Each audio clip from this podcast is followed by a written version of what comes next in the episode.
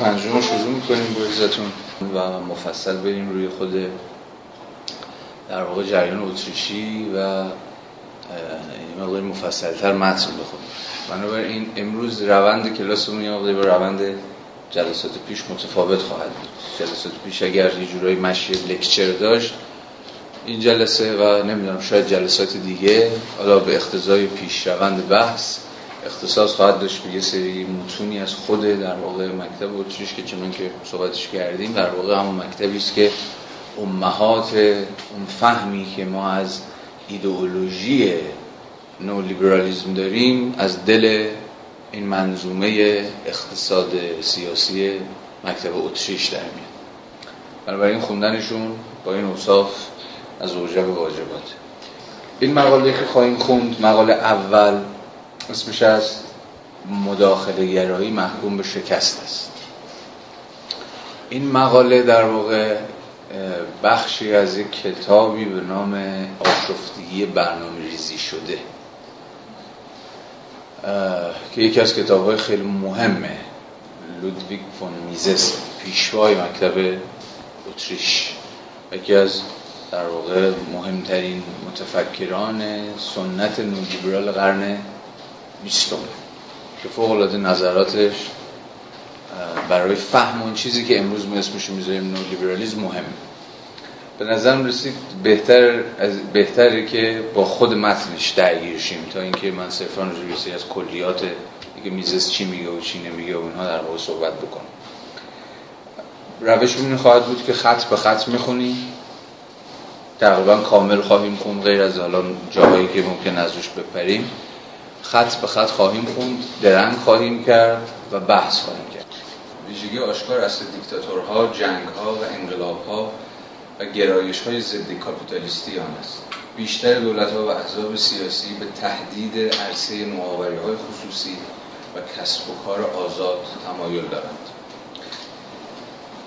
این باور متعصبانه تقریبا بیچون چراست که کار سرمایه داری تمام شده و ایجاد نظمهای سختگیرانه و همه جانبه در فعالیت های اقتصادی هم گریز ناپذیر است و هم بسیار مطلوب.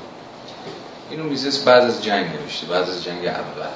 یعنی همون اصلی که چنان که جلسات پیش صحبت کردیم اصلی اقتصادی با کینزیانیزم میشه. یعنی تا جایی که به تقسیم بندی نظام های اقتصادی در سطح جهان مربوط می‌شد دو تا پارادایم غالب وجود داشت. یک پارادایم پارادایم به اصطلاح ملوک شرق بود همون سوسیالیزم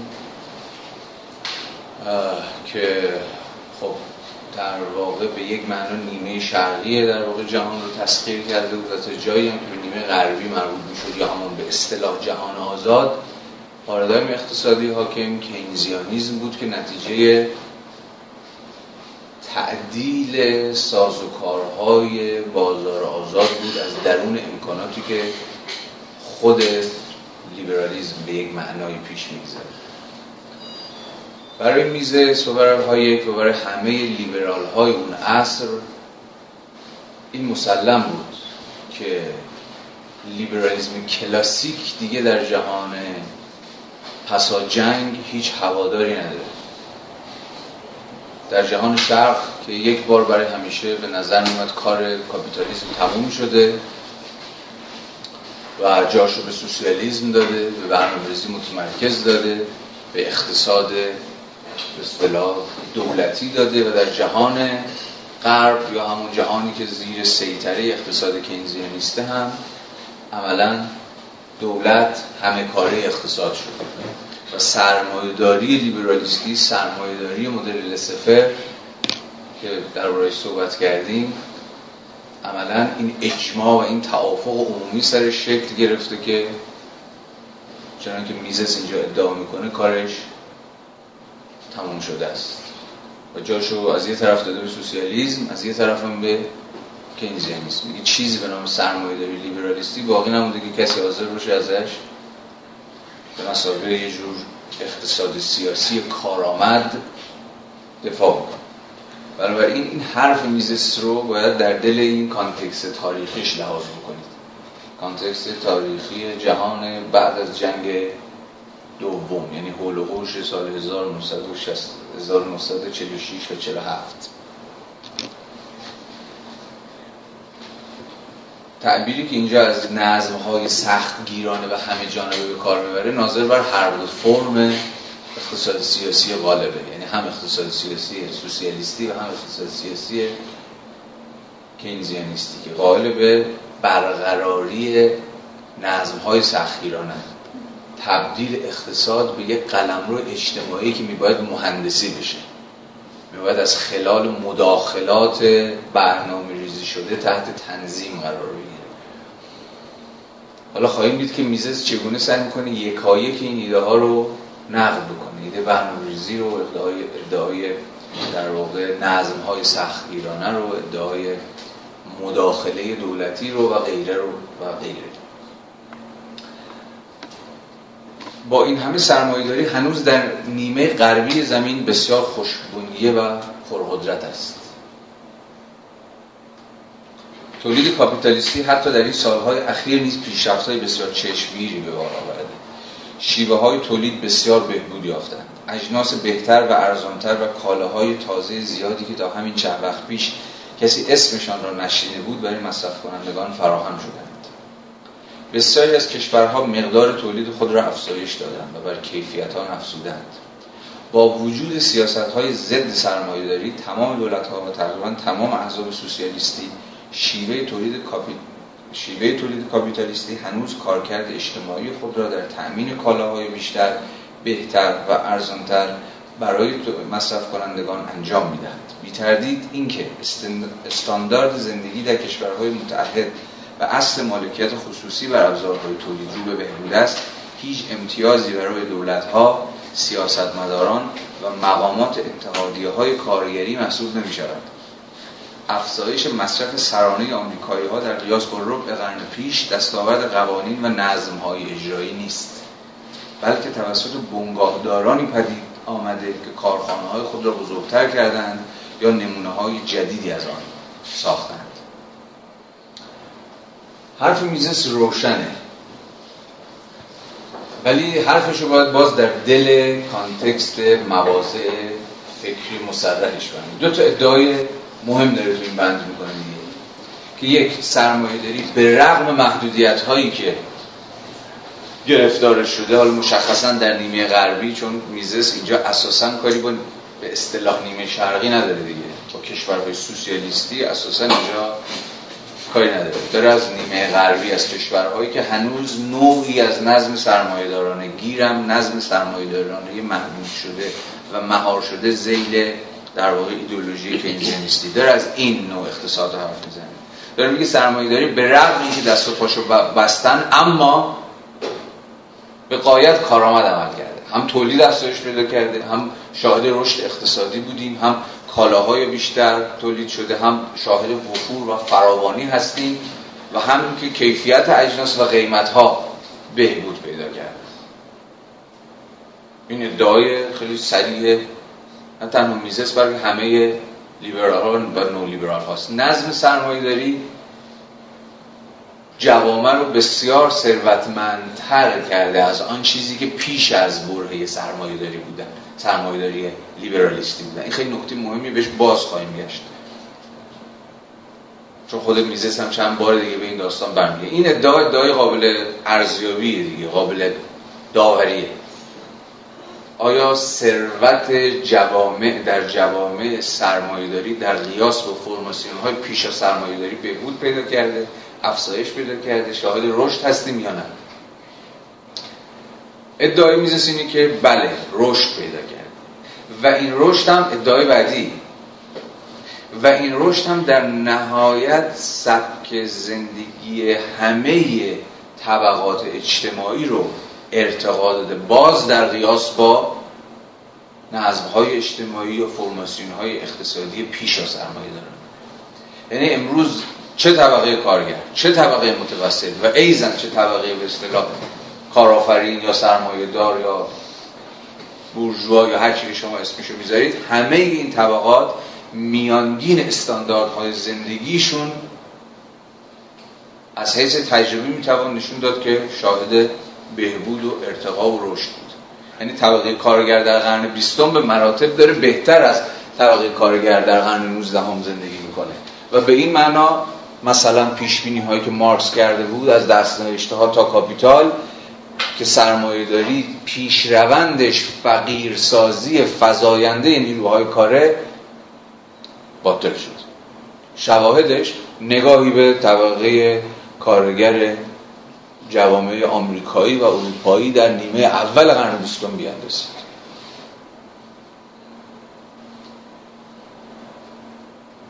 ادعای میزیس دست کم اینه. توی مقاله دیگهش میگه تفاوت مثلا طبقه متوسط و طبقه کارگر تو سبک زندگیشون تو جامعه آمریکا عین تفاوت بین رویز رویز و شولته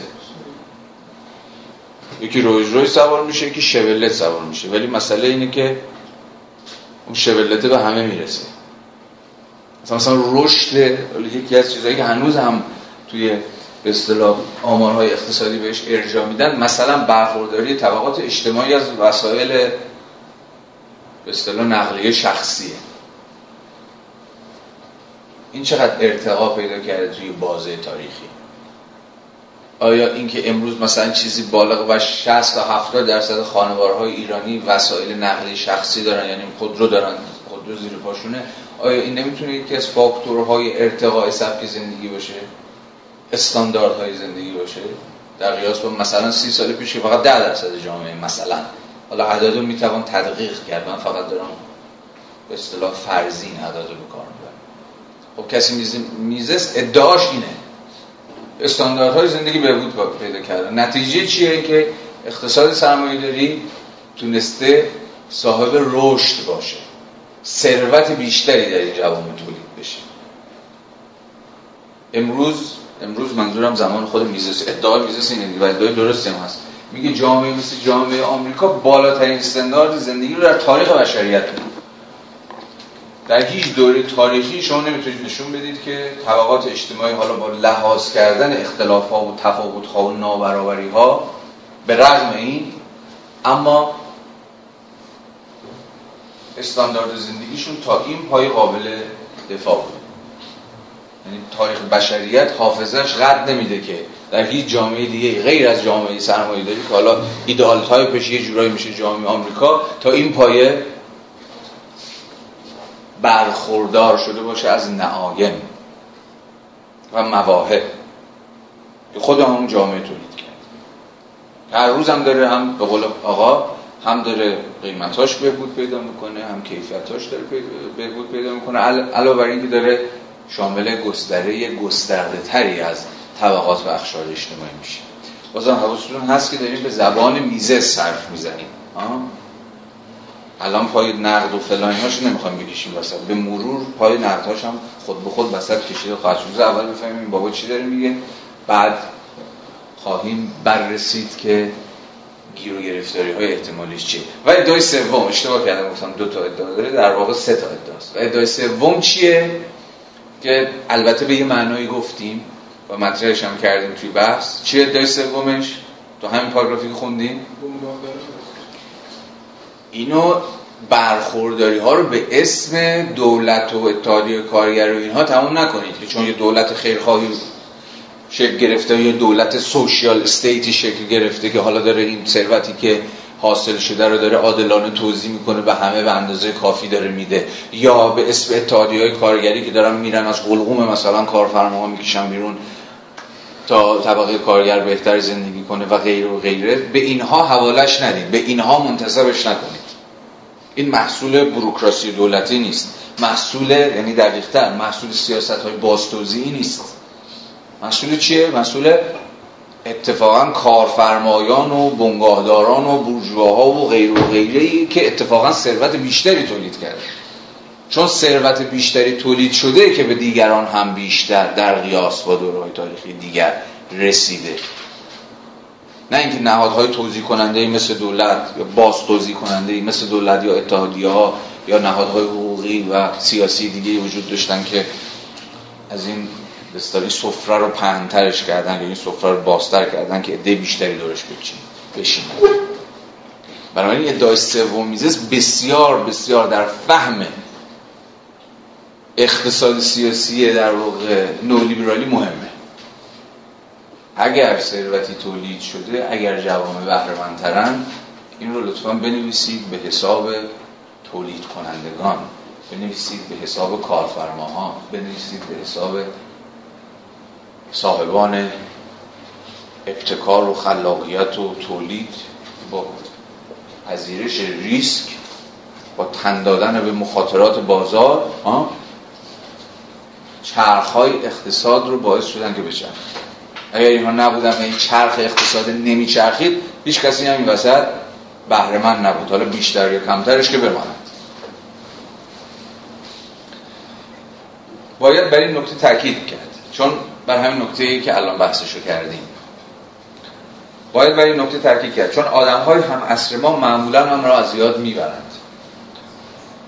اینجا دارم آنها که در خرافه های دولتگرایی و قدرت مطلق دولت گیر کردند تنها و تنها به طرحهای دولتی دل مشغولند. انتظارشان از فعالیت های اقتدارگرایانه بسیار زیاد است و هیچ نتیجه را از قوه نوآوری شهروندان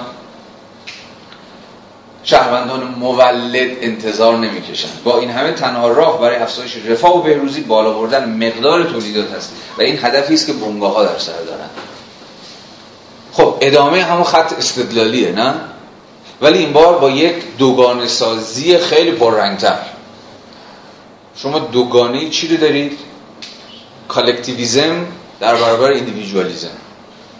حالا جلسه بعد یا جلسات بعد مقاله جمعگرایی فردگرایی آقای هایک در کتاب راه بردگی شو حتما با هم دیگه خواهیم خون ولی به قول میزس به قول هایک اساسا تقابلی که وجود داره در اقتصاد سیاسی ها تقابل اقتصاد سیاسی کالکتیویستیه با اقتصاد سیاسی اندیویدوالیستیک اولی چی میگه؟ اولی در نهایت نهاد اجتماعی که می‌شناسه بیش از هر نهاد دیگری نهاد دولت این دولتی که وظیفه داره. با طرحهای خیرخواهانش در اقتصاد مداخله بکنه و دست به سیاست های کنترلی و باستوزی و غیره و غیره بزنه. و این به زعم میزس و به زعم های به زعم دیگران مترادف با چیه؟ تنگتر شدن دامنه خلاقیت ها ابتکارات و آزادی های فردی. و طبعا اون سمت ماجرا بیشتر و بیشتر اتفاقا می‌خواد دست رد بزنه به سینه مداخله گرایی دولت ستایانه تا فضا رو باز بکنه برای همون چیزی که باعث میشه می‌ذاریم آزادی های خلاقانه فردی. بنابراین می‌بینید که چه تا حد خیلی زیادی جور انسان شناسی هم حاکمه بر این فضا دیگه. فرد رو آزاد بذاری خلاقه. فرد رو آزاد بگذاری خودش راه حلهای مشکلات و مسائل خودش رو پیدا می‌کنه. و هر وقتم که پای دولت بیاد وسط چون دولت همواره میل به این داره که سیطره خودش رو گسترش بده فضاهای بیشتری رو به اشغال خودش در بیاره و غیره و غیره همواره پای دولت که میاد وسط به موازاتش شما آزادی های فردی را دست می‌دید. تو اقتصاد هر چقدر که اقتصادهای فردگرایانه, فردگرایانه اقتصادهای خلاق و پویا و اکتیویان اقتصادهای دولتگرا اقتصادهای کند و فشل و بیخاصیت و ناکارآمدن. که فقط و فقط به چی منجر میشن به چی دامن می‌زنن اقتصاد دولتی به زعم این پارادایم اقتصادی؟ توضیح راند چون اینجا حالا میزه صریحا بیان نمی‌کنه. اما مفروض بنیادی میزه چیه؟ این که ببین مثلا دولت برخلاف تصور عامه که وجود داره دولت یک نهاد عمومی نیست. این خیلی نکته مهمی تو فهم دولت توی منظومه اقتصاد لیبرالیستی و نو لیبرالیستی به ویژه اقتصاد نو لیبرالیستی دولت حافظ خیر عمومی نیست منافع مشترک نیست. دولت اصلا نهاد پابلیکی نیست. چرا؟ چون دولت همواره زیر سیطره اتفاقا گروه های نفوذه گروه های فشاره گروه های اقلیتی که منافع خودشون رو دارن از خلال قدرت سیاسی پیش می‌برن. یکی از عمده ترین شاید بشه و گفت چرخش های در واقع نظریه سیاسی از لیبرالیزم به نو لیبرالیزم بدبینی تام به امکان نمایندگی منافع عمومی به دست دولت در پارادایم نو لیبرالیستی لیبرال کلاسیک کم و بیش میشه توش توشون این رگه رو پیدا کرد. این امکان رو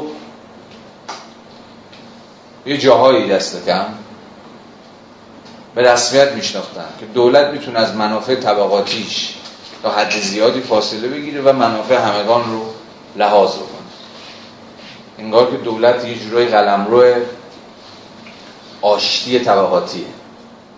تو پارادایم لیبرالیسم کلاسیک. گرچه میشه باید موارد خلاف این رو هم تا حدی باز نشون داد. ولی توی نو لیبرال تو فلسفه سیاسی نو لیبرالیسم یک اتفاق خیلی مهم بر سر فهم مقوله دولت میفته و اینکه دولت هیچ وقت نمی‌تونه بیطرف باشه. دولت هیچ وقت نمی‌تونه کامن گود رو خیر عام و خیر مشترک رو نمایندگی بکنه. همواره در اختیار گروه های همین اقلیت زینفوز فشار فلان فلان. که سعی می‌کنن از خلال تصاحب قدرت سیاسی اتفاقا منافع خودشون رو پیش ببرن. بنابراین فریب دولت به مسابقه یک نهاد مشترک المنافع رو نباید خورد. آیا این ادعای نولیبرالیزم شما رو یاد ادعای خود مارکسیستان نمیندازه از دولت؟ آیا مارکسیز و نولیبرالیزم در فهمشون از دولت اتفاقا به شدت همپا و هم نظر نیستن این سوالی که می‌خوام صحبت کنیم نه صحبت کنیم. ها دست کم از مارکس بعد از مانیفست دولت چی بوده؟ تعریف مارکس مانیفست چیه؟ بگو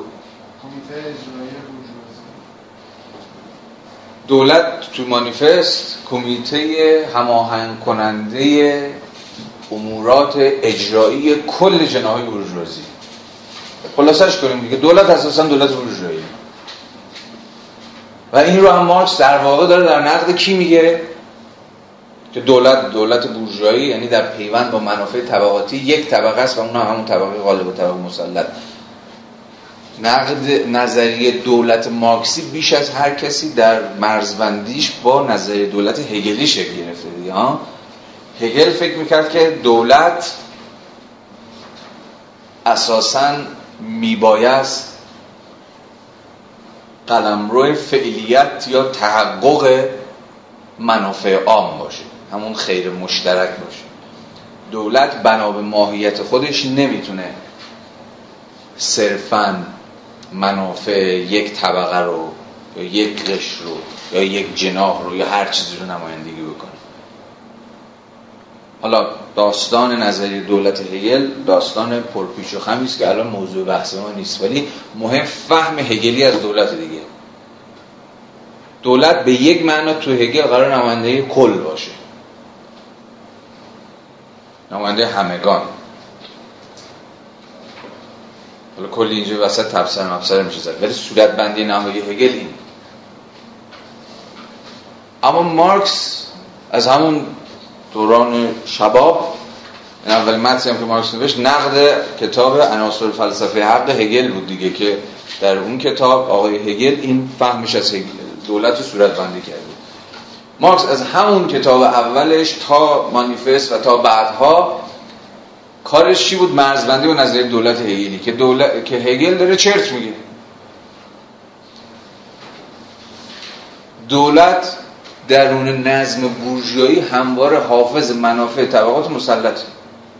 و دولت هم چیزی نیست جز ابزار قهرامیزی که طبقات مسلط در اختیار دارن تا منافع طبقاتی خودشون رو با ساز و برگ ها و دم و دستگاه هایی به اصطلاح اجرایی و حقوقی و قانونی پیش ببرن. دولت چیزی نیست جز روبنایی متناسب با زیربنای اقتصادی و غیره و غیره. دولت اصلا دولت کلی نیست. دولت عام نیست. دولت حافظ منافع مشترک کل جامعه نیست.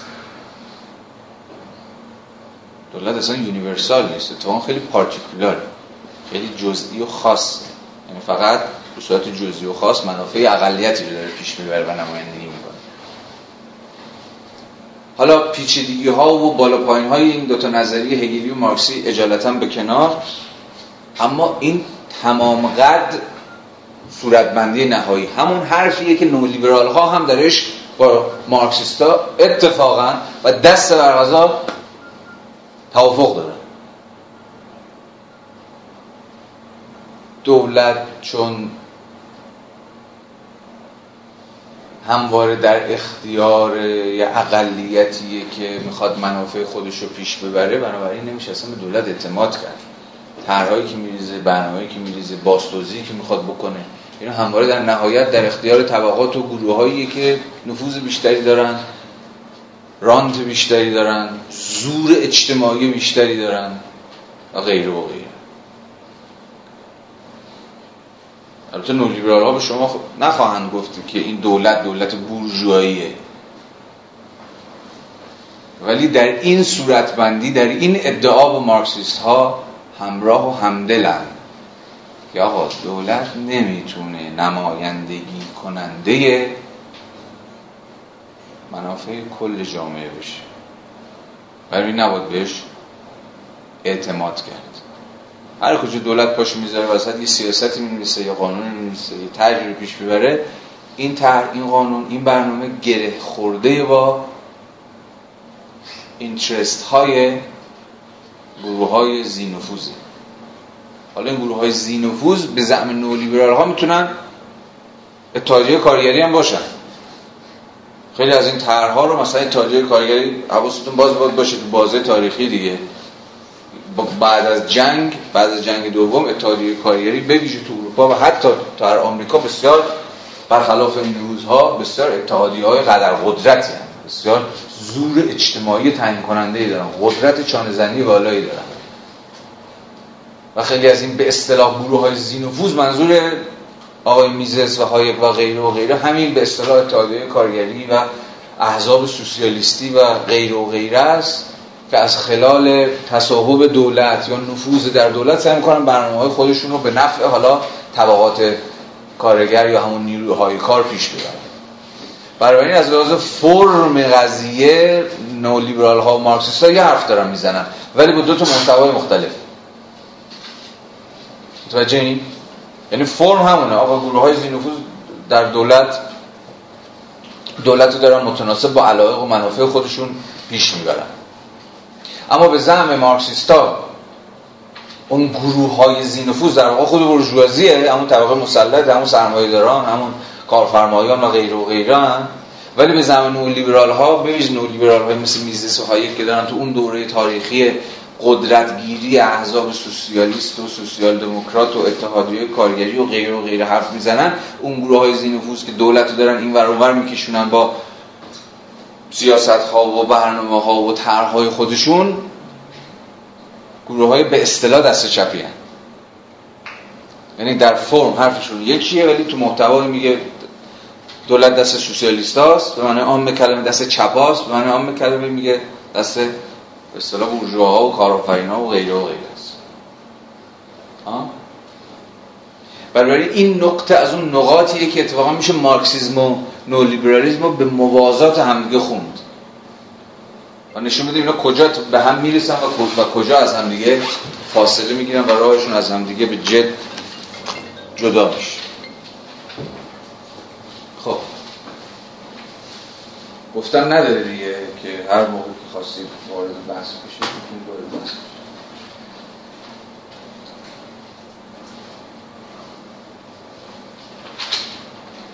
این عقیده که دولت یا حکومت مظهر همه خوبی هاست و انسان ها افرادی دونپایه و مفلوک بیچارن که سخت به آسیب رساندن به یکدیگر میاندیشند و به شدت وجود یک نگهبان و قیم نیاز دارن تقریبا به هیچ چونه چرای پذیرفته شده است.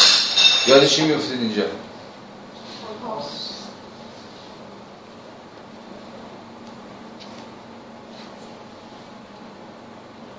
حالا باید در باب حالا اینم بازی موضوع دیگه است ولی ادعایی که میزس داره می‌کنه فراتر از میراث هابزیه داره از یه افق فکری حرف می‌زنه که به زعم او یه ادعای خیلی مشخص داره.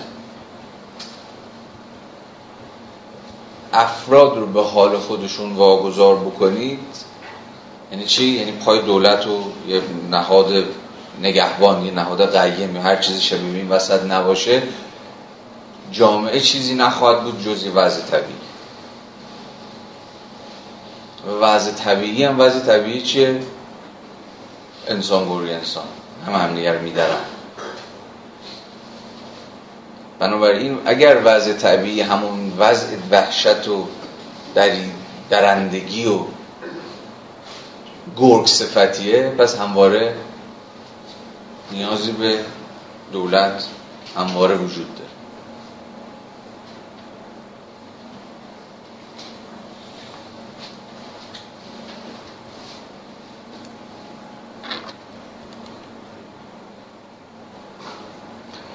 یه اشاره خیلی کوتاهی که به لاک کرده بودیم اگه اشتباه نکنم جلسه سوم باید به خاطرتون مونده باشه. که کسی چون لاک هم در مقام به راستی بنیانگذار لیبرالیزم کلاسیک پذیرفته بود ضرورت وجود دولت رو دیگه در نهایت. اما با اون صورتبندی همون دولت به مسابقه شر لازم. یعنی دولت در شر بودنش تردید نیست. چون به حال پای دولت میاد شما باید از یه حدی از آزادیات چشم کنید دیگه هر کاری نمی‌تونید پای سه غیر بند و غیره. هر کجا آزادی محدود بشه به حال بوی یه جور شر هم مشام می‌رسه. اما چه کنیم که باید تن به حدی از شر داد باید یعنی به زبان روشنتر باید تن به حدی از ناآزادی داد تا به یک معنا اصلا خود آزادی ممکن بشه. چون تو وضعیت وضع طبیعی خود آزادی هم همواره در معرض تهدیده.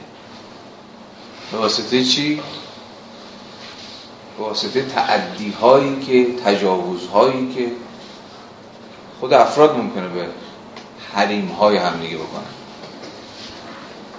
حریم هایی که بیش از هر چیزی برای امثال لاک به چی تعریف میشه؟ قلمرو مالکیت خصوصی یا اون چیزی که لاک اسمش می‌ذاره.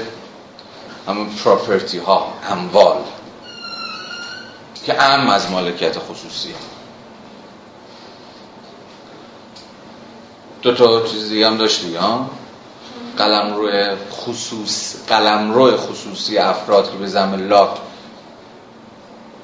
میبایست به رسمیت شناخته بشه و دولت هم که شکل بگیره و تأسیس بشه اجازه نداره به این قلم روی خصوصی در نهایت تعدی کنه. اگر تعدی کرد میشه زدش زمین میشه از شهرش کم شد. چه بود؟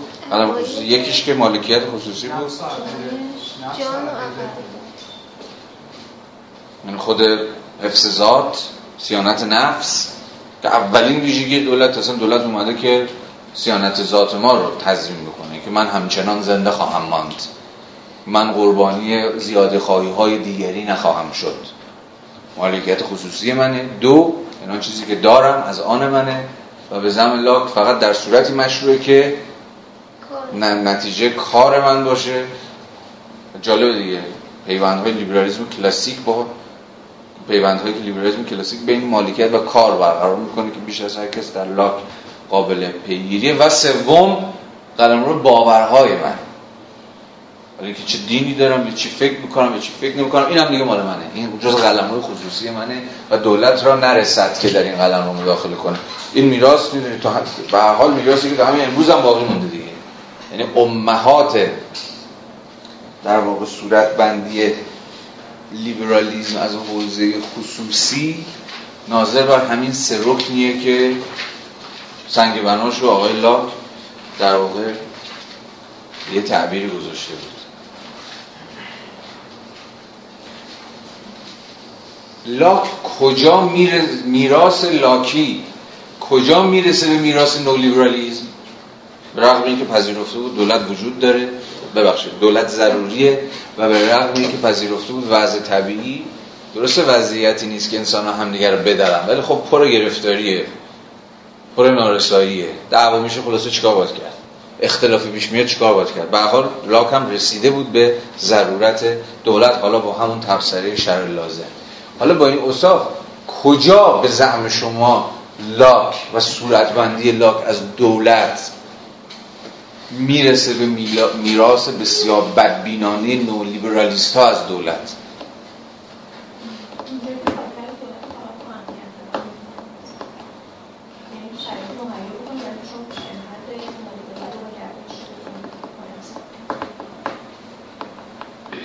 خب دیگه. مازادیه بر وضع طبیعی که خیلی هم وضع خطرناکی نیست. خب دیگه اوکی.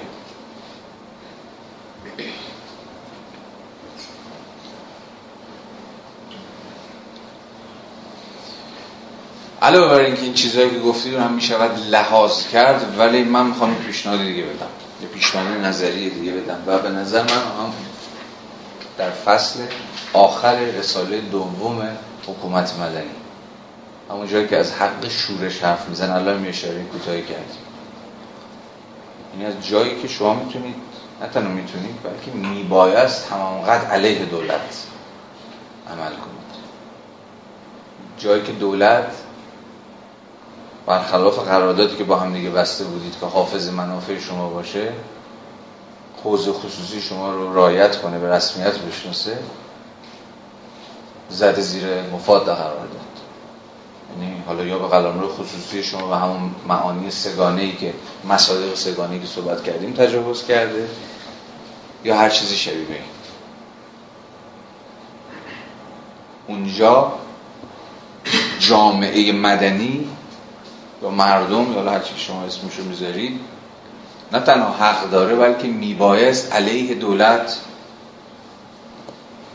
دست به عمل بزنه. و این اقدام علیه دولت تا جایی می‌تونه پیش بره که چنان که صحبتش کردیم به سرنگونی خود دولت هم بیانجامه. یعنی شما اصلا تو لاک تو لیبرالیسم کلاسیک نظریه سرنگونی دولت دارید. نظریه انقلاب علیه دولت دارید اصلا. یه حق که بعد از لاک اصلا مطرح میشه بحثی, بحثی میشه تو فلسفه سیاسی دیگه. زیل عنوان چی؟ مشروعیت شورش. یا حق مقاومت. تقریبا همه فیلسوفان کلاسیک این بحثو دارن. فیلسوفان سیاسی کلاسیک. آیا مقاومت مشروعه یا نه؟ آیا می‌توان علیه دولت دست به انقلاب زد شورش زد و غیره و غیره یا نه؟ خب هابس که جوابشو می‌دونید دیگه. سخت سخت نه. لاک تمام قد با استفاده پایین دیده. مثلا کانت چی؟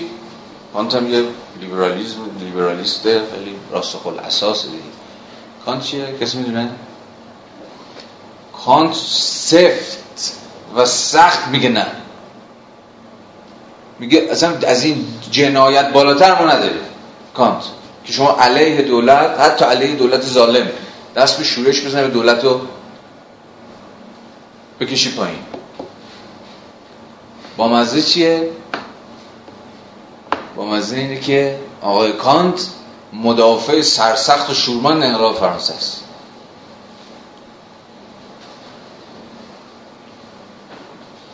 حالا این چراش خودتون برید دنبالش. ولی چرای اولشو میگم. چرا؟ مخالف هر شکلی از براندازی و شورش علیه دولته. اصلا هم سخت نیست دیگه ها؟ این راحت ترین جواب رو میشه برش دست پا کرد بازگشت به وضع طبیعی پیچیده ای نمیگه کانت. میگه وضع طبیعی انقدر وضع مخاطر انگیزیه که وجود هر شکلی از دولت حتی دولت ظالم به بازگشت به اون وضعیت میشه یعنی تا این پایه کسی چون کانت هم بس خیلی مهمه دیگه که این فیلسوفان سیاسی وضع طبیعی رو چجوری می‌فهمن؟ وضع طبیعی وضع گرگ صفتانه درندگی آدم ها در قبال هم دیگه باشه خب طبعا طرف حاضری که یه دولت استبدادی هم بپذیره بگه آقا بودش به از نبودشه حداقل امنیت داریم ها؟ این استدلال ها برای شما آشنا نیست؟ تنینش تا همین روزها هم ما نمیشنویم؟ حتی تو بحث های متأخر خودمون. دولت هر کوفتی هم که هست باشه ولی مهم تو گام نخست برقراری حدی از امنیته. تو وضعیتی که امنیت برقراره حالا میشه علیه همون دولتی هم که به شما میگید ظالمه دست به مثلا مقاومت هم زد. ولی تو وضعیتی که شما با یه جور بی دولتی با یه جور آنارشی اجتماعی سرکار دارید اصلا هر شکلی از در واقع آزادی خواهی و دموکراسی و غیر و غیره هم اصلا سالبه به دفاع موضوعه چون اصلا بسترش هم نیست. دست کم چند سالی تو همین خود ایران ما این بحث اولویت امنیت یا مثلا آزادی و دموکراسی الان خیلی بابه دیگه. ها یعنی الان واقعا شما نظریه این باز از اون پرانتز هست. شما تا همین الان متفکران و روشنفکران و فعالان سیاسی ایران رو می‌تونید کاملا تقسیم بندی بکنید تا حدی. که اولویت رو به در واقع برقراری حدی از امنیت به واسطه وجود یک دولت مقتدر میدن یا به در واقع تحقق پروژه دموکراسی و آزادی و غیره و غیره. مفصل هم می‌تونیم سرش صحبت کنیم مصادیقش رو بگیم بگیم مصادیق اولیه کدومه مصادیق دومی کدومه. ولی می‌خوام بگم که این بحثایی که ما به شکل خیلی انزمامی ملموس توی سیاست روزمون باش درگیریم بحثایی که توارش دنبال بکنید می‌بینید که توی دل فلسفه سیاسی مدرن به کرات با دقت با جزئیات بر سرش بحث شد و در واقع سرریزهاش در نظریه که در واقع نظر نولیبرالیستی که الان داریم می‌خونیم قابل ردیابیه.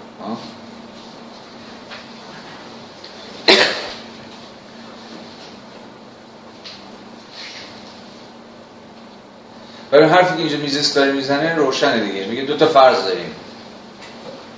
فرض میگه افراد در مقام فردی از خودشون. شرور هم صرفت دنبال سیف اینترست ها و هوا و حوث ها و خواهش ها و تمنیات شخصی خودشون هم به حال خودشون بگذاری همدیگر میدارن.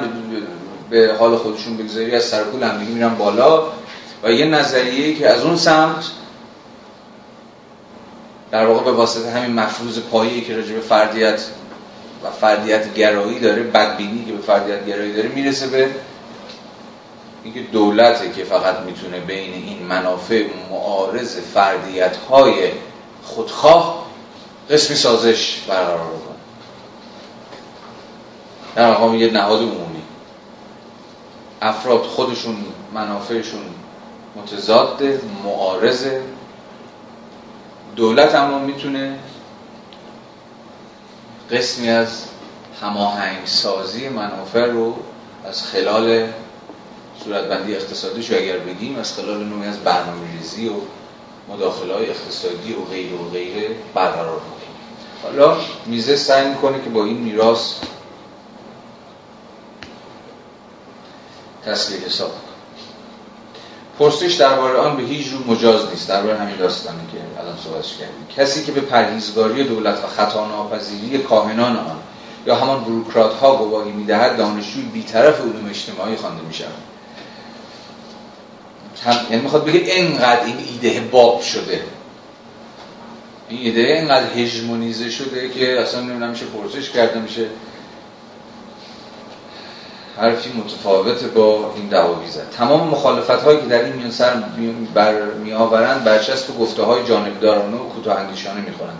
حامیان آین تازه دولت پرستی حتی از قوم, قوم مغول نیست خوشمزتر و متعصبترند تاریخ اصر ما را اصر دیکتاتورها و مستبدین خواهد خواند. خب اینجا دیگر بیانیه سیاسی صادر می‌کنه دیگه. در این سالهای اخیر سقوط دو نفر از این سوپرمن ها رو به چشم دیده ایم منظورش که اما روحیه که آدم های فرومایه را, به فرومایه را به قدرت رساند هنوز پاورجاست این روحیه بر این تیکش خیلی مهمه و جالبه.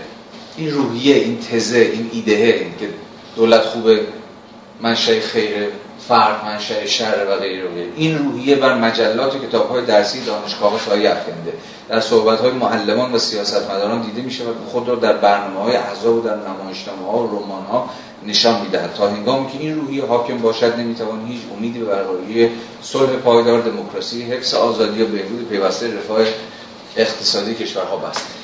میزسی کتابی داره به نام ذهنیت سرمایه دار ذهنیت سرمایه داری که به فارسی هم دست غذا ترجمه شده و این تز این سه چهار خط آخر توش این تزی که سه چهار خط آخر حرف زد اونجا سعی می‌کنه به تفصیل باز بکنه. چی, چی داره میگه؟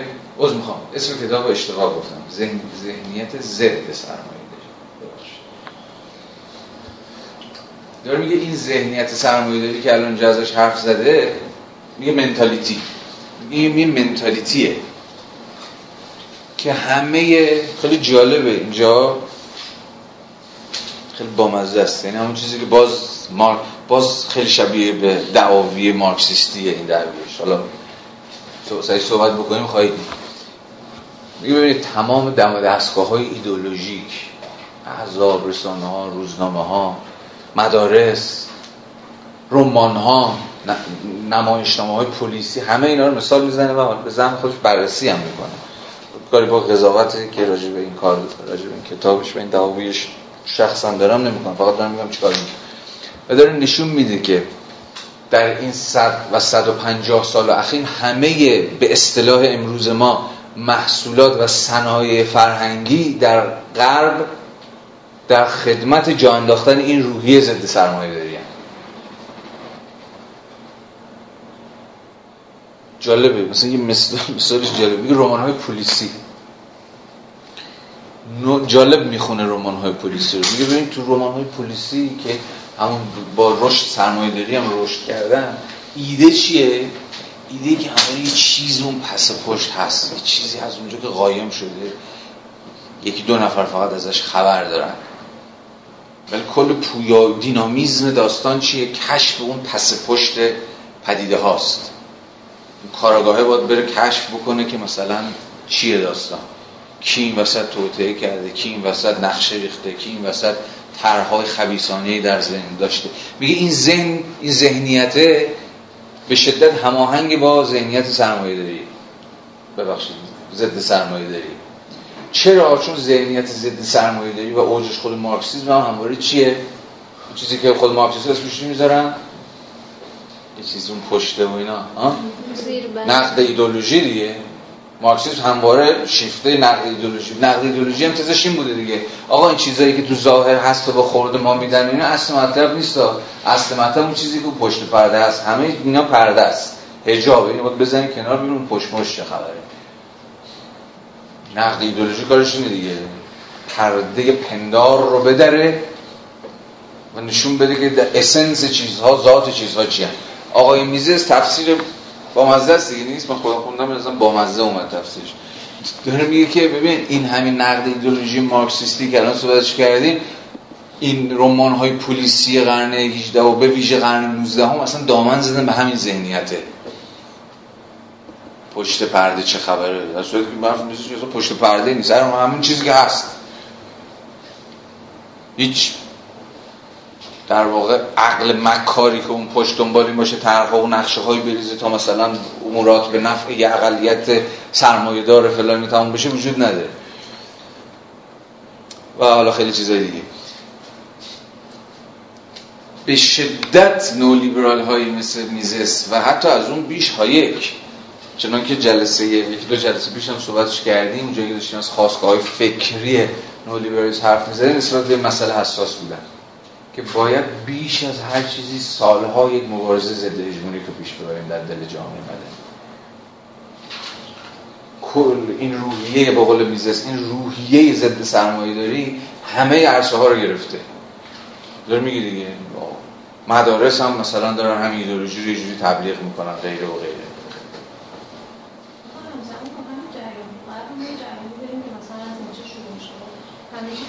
در واقع اتفاقا اون چیزی نیست که چنگونگی همین سر یعنی من نمی‌دونم حالا مثلا اینا برای اینکه در واقع حالا میزس دلوز نخونده بود. نه می‌دونم نخونده ولی منظورم اینه که همزمان یه همچین جریانی هم تو غرب هست عقبش که عقبه مدرن هم نیست. ولی اینکه اینا در واقع این کار دارن می‌کنن می‌تونیم بگیم یه جور پیوندشون اتفاقا با همون میراث فرهنگی بود که در واقع همه چیز رو اتفاقا در سطح باید در واقع اتفاقا تو تصفیش چیزی وجود نداره. یه جورایی اینا حالا برمیگردن به همون نیچه یا مثلا شما ببین نولیبرال ها که میچه پیچه اینا که کاری با اینا ندارن. ولی حرفتو می‌فهمم. یه بحث همون جلسه قبل خواستیم شروع بکنیم من می‌خواستم این جلسه ادامهش بدم که واگذارش کردیم به جلسه دهم. همین پیوند خوردگی نولیبرالیسم با پست مدرنیسم دیگه. اینا کجا با هم گره می‌خورن؟ یادتونه جلسه قبل که دو جلسه قبل یعنی دو هفته قبل. فتح رو کردیم که اینا کجا ممکنه به هم برسن نولیبرالیسم و پست مدرنیسم ایزن یکی از اون سویه ها می‌تونه اون باشه. ولی الان واردش نمی‌خوام بشیم. ولی ببین میزس خیلی قضیه رو کتاب خیلی کتاب کم حجمی و فاقد هر گونه ارزش تاریخیه. و تفاصیلش هم امروز حتی تفاصیلی که نولیبرال تیر هم خیلی اون کتاب ذهنیت ضد سرمایه داری میزس اصلا جدی نمی‌گیرن.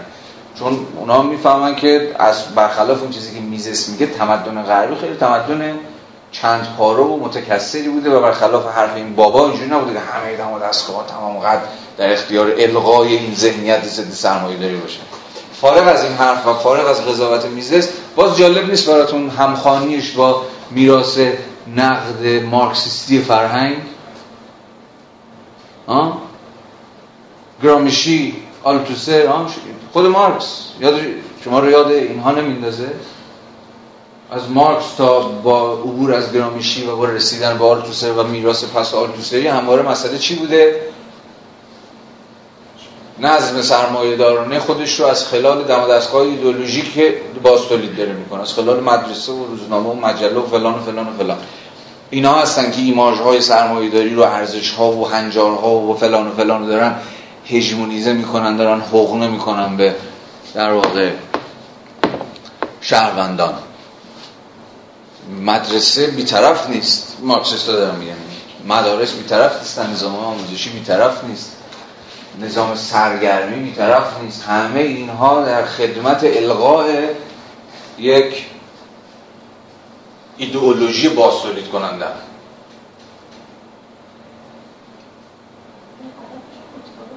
هدفش کار ندارم آره.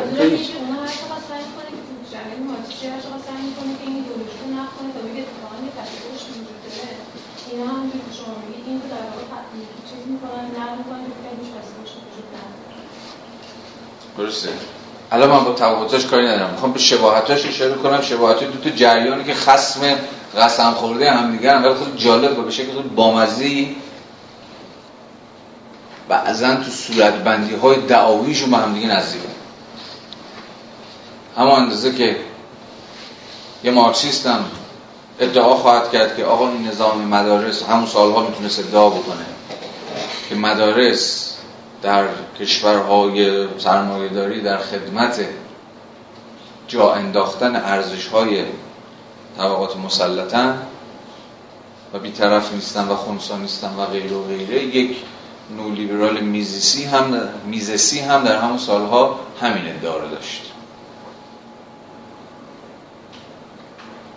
حالا با چفت و بست های مختلف این نظری بگو.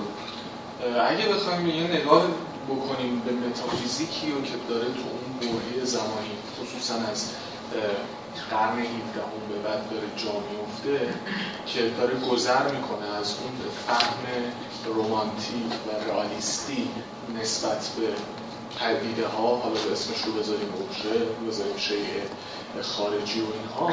ما توی مثلا قرن 18 هم یا توی خصوصا توی میراث تجربه گرایی مثل لاک توی عقل گرایی مثل مثلا یک کسی مثل لایبنیز جلوتر نمی‌دونم کانت و هگل و اینها این رو نداریم که اون شیء فی نفسه وقتی جدا میشه وقتی پدیدار جدا میشه و اون تفکیکی رو که بین اینها قائل میشن پرداختن به همچین چیزی رو که فاصله گذاری به این شکل داره گریز ناپذیره. یعنی توی انگار باز دوباره به خاطر اون میراث متافیزیکی رو که تو اون برهه تاریخ در جریانه این شباهت گریز ناپذیره.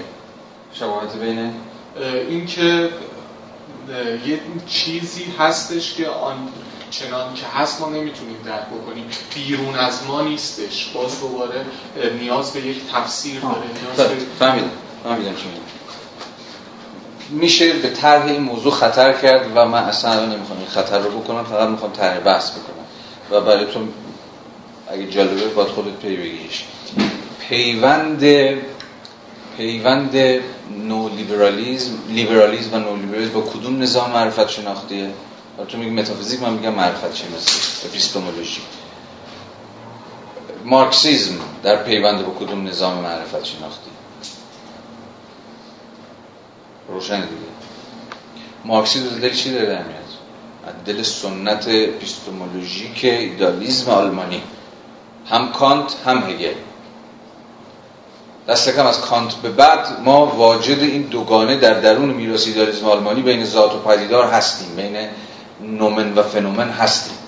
و مارکسیزم در مقام سنتی که از خلال گفتگوی انتقادی با ایدالیزم آلمانی شکل گرفته در مقام یک نظام حالا به قولتون متافیزیکی بر در واقع همون طرح نقد ایدولوژیش اینکه چیزها همون چیزی نیستن که در ساحت پدیداری به ما مینمایانن بلکه چیزی پس پشتشون هست که همون ذات و حقیقتشون رو بر ما آشکار می‌کنه. فقط می‌تونسته از درون سنت معرفت شناختی یا متافیزیکی داریزم آلمانی در بیاد. کانتی هیلی حالا کانت منتقل بود اون, نوم، اون نومن رو اون حقیقت چیزها رو نمی‌توان شناخت. ما فقط به پدیدارها دسترسی داریم ولی هگل در نهایت می‌خواست که از خلال یه جور سیر تاریخی بگه که ما می‌تونیم به خود نومن هم دست پیدا بکنیم به مسابقه یه جور حقیقت یا اصلا به مسابقه آن چیزی که آخرالامر در کسفت مطلق قرار بهش برسیم. اما لیبرالیزم کلاسیک و نو لیبرالیزم در پیوند با کدوم نظام معرفت شناختی هم؟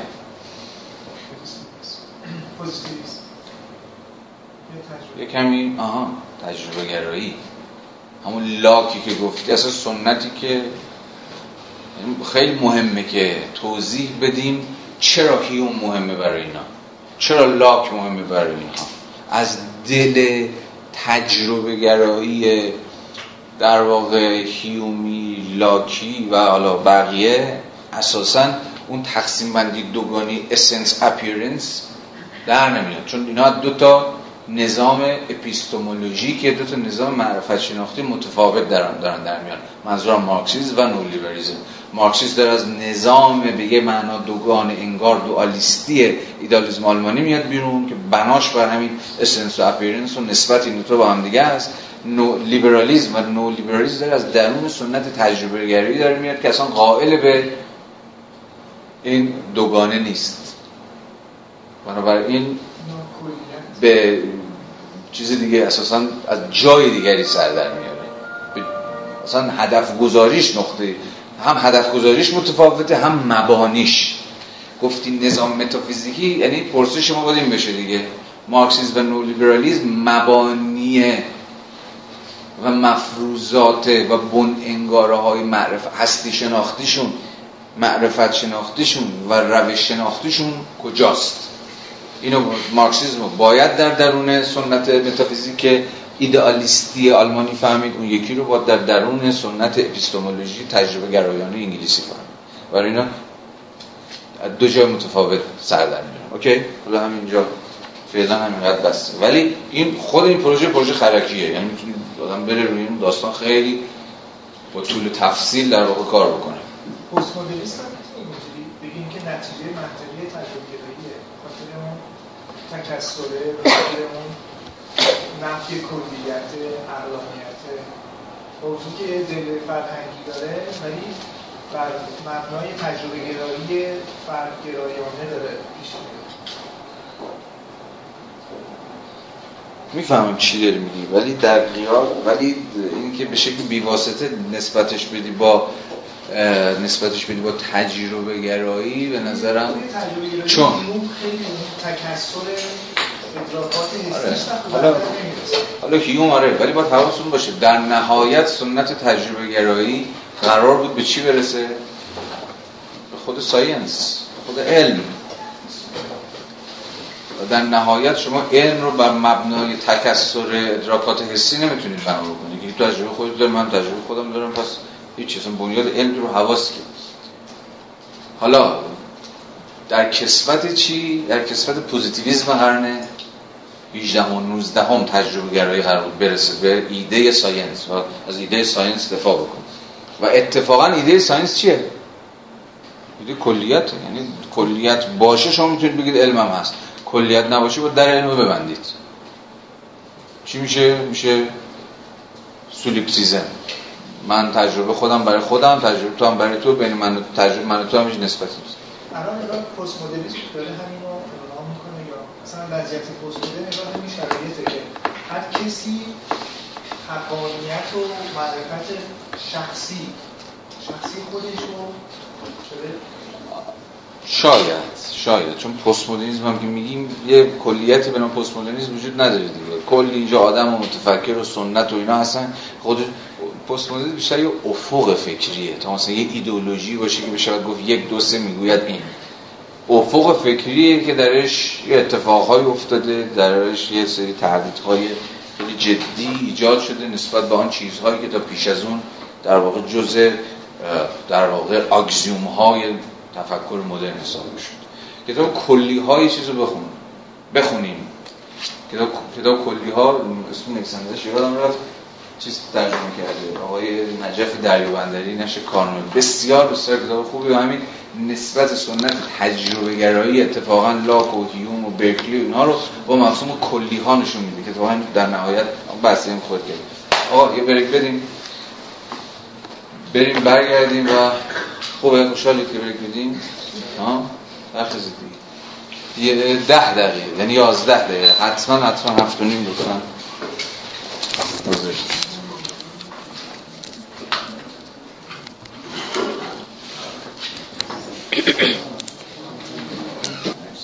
خب. خب ادامه شد ادامه بحثمون پیش بریم. شکست مداخله گرایی title بحثمون این روزا هیچ چیز بیطرفدارتر و بی وجهتر از اقتصاد بازار آزاد یا همون کاپیتالیسم نیست. اون موقع دیگه. الان خب به نظر میاد به قدر کافی مدافع داره. هر چیز نامطلوبی در شرایط این روزهای دنیا به کاپیتالیسم نسبت داده میشه این فرازش فراز خیلی جالب باد باز از اون تاجر بامزه یکی ببخشید میزسه انسان های ملحد کاپیتالیسم را در بقای مسیحیت مقصر میدارند اما در برابر پاپ نیست کاپیتالیسم رو در گسترش بیدیدی و گناهکاری معاصران ما گناهکار میدارند و فرقه ها و کلیساهای پروتستان نیست و همین اندازه در محکوم کردن حرس و آز کاپیتالیستی جدیت دارن از اجابت داره نشون میده که چگونه در واقع منتقدان کاپیتالیسم از هر دو جناح هم یعنی مثلا در قضیه مذهب هم ملحدان و بیدینان کاپیتالیسم متهم می‌کنن که داره به اصطلاح با دین لاست می‌زنه. حالا که مشخصا با مسیحیت. هم اون سمت دینداران و حالا اینجا مثلا پاپ کلیسا مدعی که کاپیتالیسم همه رو بیدین کرده. این رو تقریبا جا به جا می‌تونید ببینید دیگه.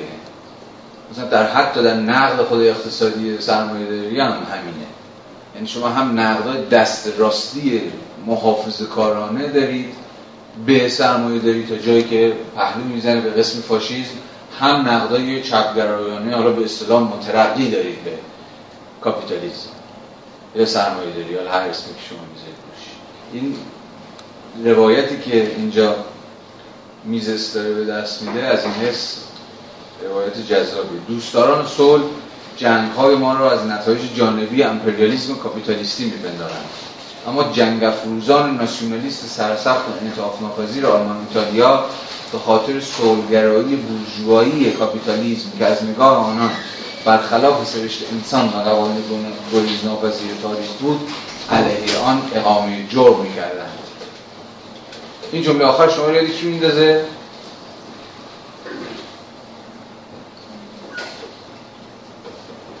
چیه ادعای جمله آخر اصلا؟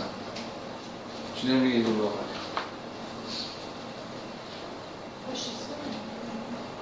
میگه فاشیزم هم کاپیتالیزم رو یا همون سرمایه‌داری رو یا در شکل حالا ایدئولوژیش ایدئولوژیکش لیبرالیزم رو به خاطر سولگرایی افراطیش اینکه همش دنبال برقراری صلح و سازش و نمی‌دونم یادتون دیگه؟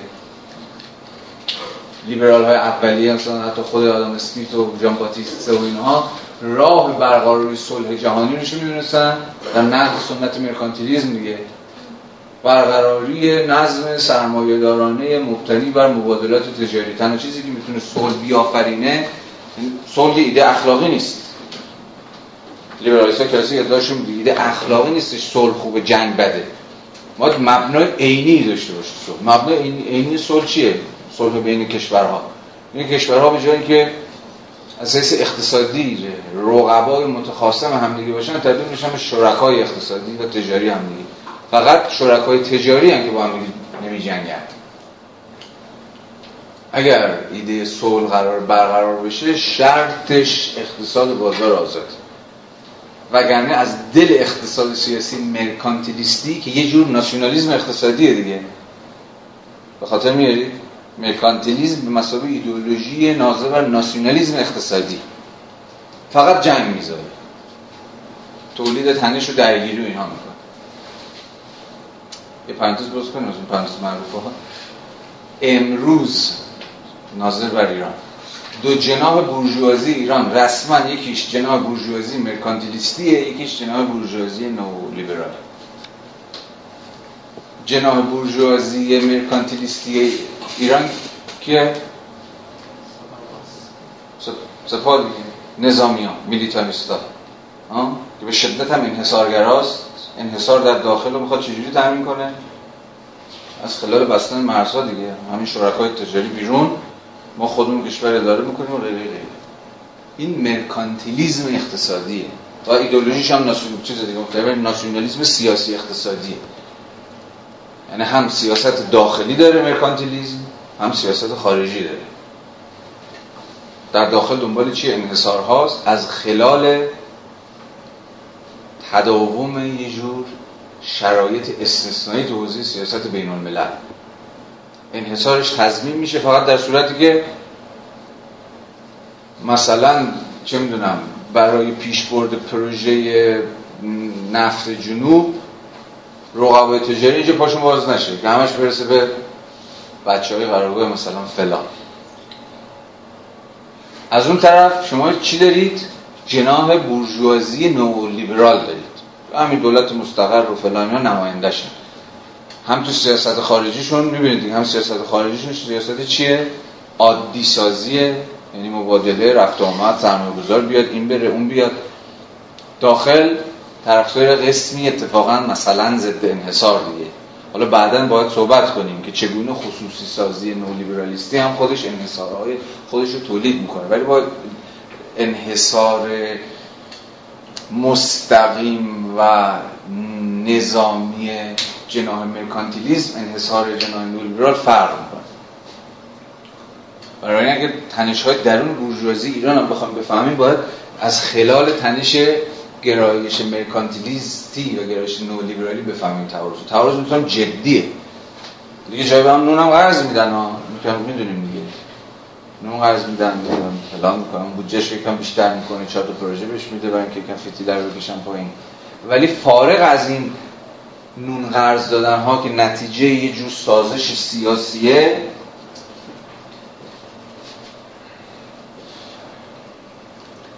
تعارض منافع و اختلاف سیاست خارجی و سیاست داخلی این دو تا جناح مختلف بورژوازی بسیار اختلاف مهمیه که فقط هم در حوزه حکمرانی اقتصادی نیست دیگه. کلی سرریزهای سیاسی هم داره. و سرریزهای هم من تفاوت منطق اقتصادی این دوتا مهمه. هم دلالت ها و پیامت ها و اثرات این حکرانی اقتصادی بر قلمرو سیاست و اجتماع و فرهنگ و دیپلماسی و غیره و غیره و غیره. اصلا فهم دینامیزم حاکمیت مستقر ما به نظر من در گروه فهم دینامیزم این دوتا جناح مختلف بورژوازیه که نماینده های سیاسی خودشون دارن خودشونو دارن هر انتخابات هم مثلا می‌بینید که نماینده هاشون گل می‌کنن و میان بالا و آشتی ماشتی هم با هم دیگه نمی‌تونن بکنن. یعنی تبدیل به نورد ناموسی میشه دیگه. تو همین چیزی کم از یک نورد در واقع برسره نورد تا سرحد جان بود انگار. ولی مهم. حالا پرانتز بست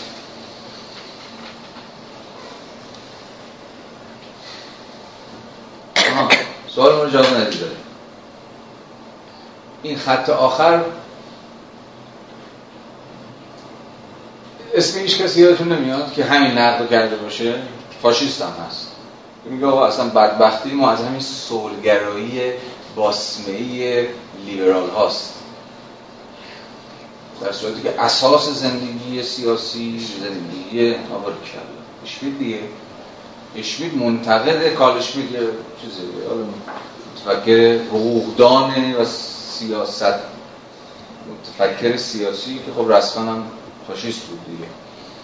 مثلا ادعای عمدهش این بود. که آقا لیبرالیزم مثلا فهمی از امر سیاسی نداره. چرا چون هر چقدر که امر سیاسی رو میباید مبتنی بر چی فهمید؟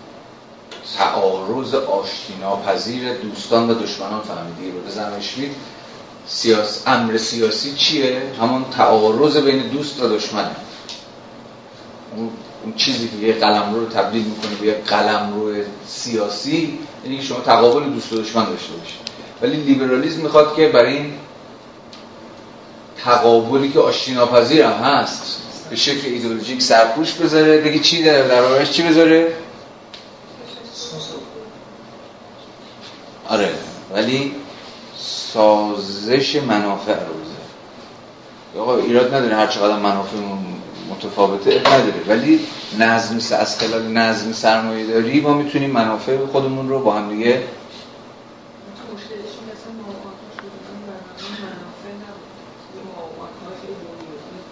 کی؟ اشمید آره اون که نمی‌خواد بگه اصلا دوست لیبرالیسم به این هوا نقد نمی‌کنه که مثلا لیبرالیسم منافع رو می‌خواد سازش بده. میگه لیبرالیسم اصلا امر سیاسی نمی‌فهمه چون درکی از مقاومت نداره. مدام می‌خواد ما رو به تکثر وادار می‌کنه نه به فهم دو قطبی از وضعیت. این وضعیت یعنی رفتی به اینترست نداره. نداره. شد حالا در صورت فقط حالا فارغ از اینکه اشمیت چی میگه ولی کسی چون میراث کسی چون اشمیت دقیقا کمک می‌کنه به فهم اینکه کسی چون میزس اینجا داره به کیا فکر می‌کنه. و این حرفی که در واقع از خلال اینجور سولگرایی کاذب همین حرفی که این خود آخر داره می‌زنه در نهایت سرمایه داری رو منشأ جنگ می‌دونن به چه معنی خب. واعظان رو کاپیتالیسم اتهام می‌زنند که خان این بحث شیرین خانواده. واعظان به کاپیتالیسم اتهام می‌زنند که خانواده رو نابود می‌کنند. و به بیبندواری بالا پر برای این حرفایی که ما اینجا میشنویم خیلی حرفای دموده دیگه. خودشون اونجا در غرب خیلی سالها پیش می‌زدن این حرفا. رو داغ بیاد خانواده فلان میشه و بهمان میشه اینا. بازی پرانتز دیگه هم باز کنم بامزه است شد دیگه وقتی بحثش نه. این آمریکایی شدن و اینهایی که باز ما به شکل خیلی عقب افتاده ای در ایران سالهاست بعد از انقلاب به کار می‌برن حتی قبل از انقلاب هم بشید تبارش می‌دونی کجاست؟ اول کیا مطرح کردن؟ ایده آمریکایی شدن وای وای ما داریم آمریکایی میشیم. انگلیس اشراف انگلیسی در در, در قرن 19 هم آره. خیلی جالبه. تبارش خیلی انگلیسی هست ایده آمریکایی شدن از اونجا داره در میاد. تو فرهنگ آمریکایی داره میاد و همه جوامع داره می‌گیره. ایزن اون فرهنگ والای اشرافی مثلا انگلستان رو از خلال چی منتقدین فرهنگی مثلا انگلیسی خیلی والا تبار از خلال فکر می‌کنه از خلال چی داره اتفاق میفته آمریکایی شدن بیش از هر چیزی از خلال یه دموکراسی فرهنگی رواج آموزش. با آموزش اون روشش فرهنگ آموزش که دموکراتیک میشه آمگیر میشه فراگیر میشه. پیامدش چیه؟ جلسه دوم سوم صحبت کردیم.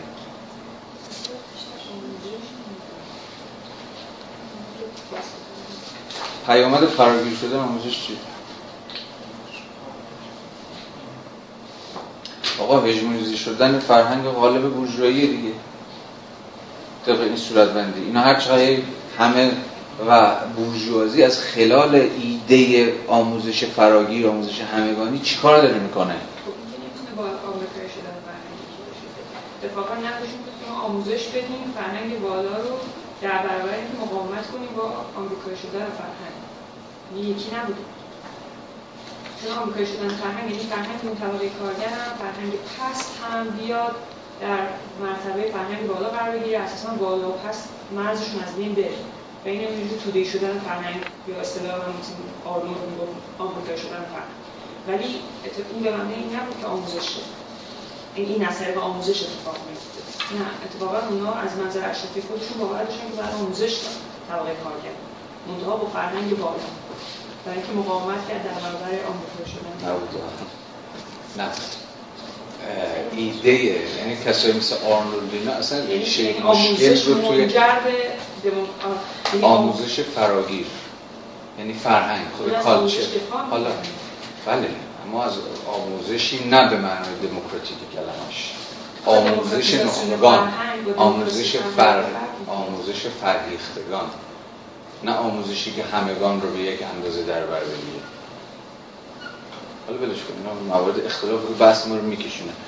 بازم میشه که کتاب بهترین کتابی که به فارسی داریم کتاب منتقدان فرهنگه. لزلی جانسون ترجمه زیا موبایل اونجا از آرنولد شروع می‌کنه و یکایی که این به اصطلاح منتقد اصلا مسئله دیگه منتقدان کالچر. منتقدان culture هم یعنی چی؟ یعنی منتقدان فرهنگ. یعنی از خلال آموزش این فرهنگی که داره فراگیر میشه و همگیر میشه. در صورتی که فرهنگ به زعم همون culture به زعم امثال آرنولد و دیگران اساسا یه پدیده طبقاتیه. این توده شدنش این public شدنش این که همگان صاحب فرهنگ میشن به چه معناست؟ اینکه خود فرهنگ هم دستی میشه. و فرهنگ رو بین همه بخوای توضیح کنی و چی می‌تونی فرهنگ بین همه توضیح کنی؟ قبل از هر چیز آموزشی بعدنه که پای رسانه ها و میدیا و غیر و غیره میاد واسه تو قرن 19 هم مثلا گیر اصلی اینه که آموزش فرهنگ رو پابلیک می‌کنه.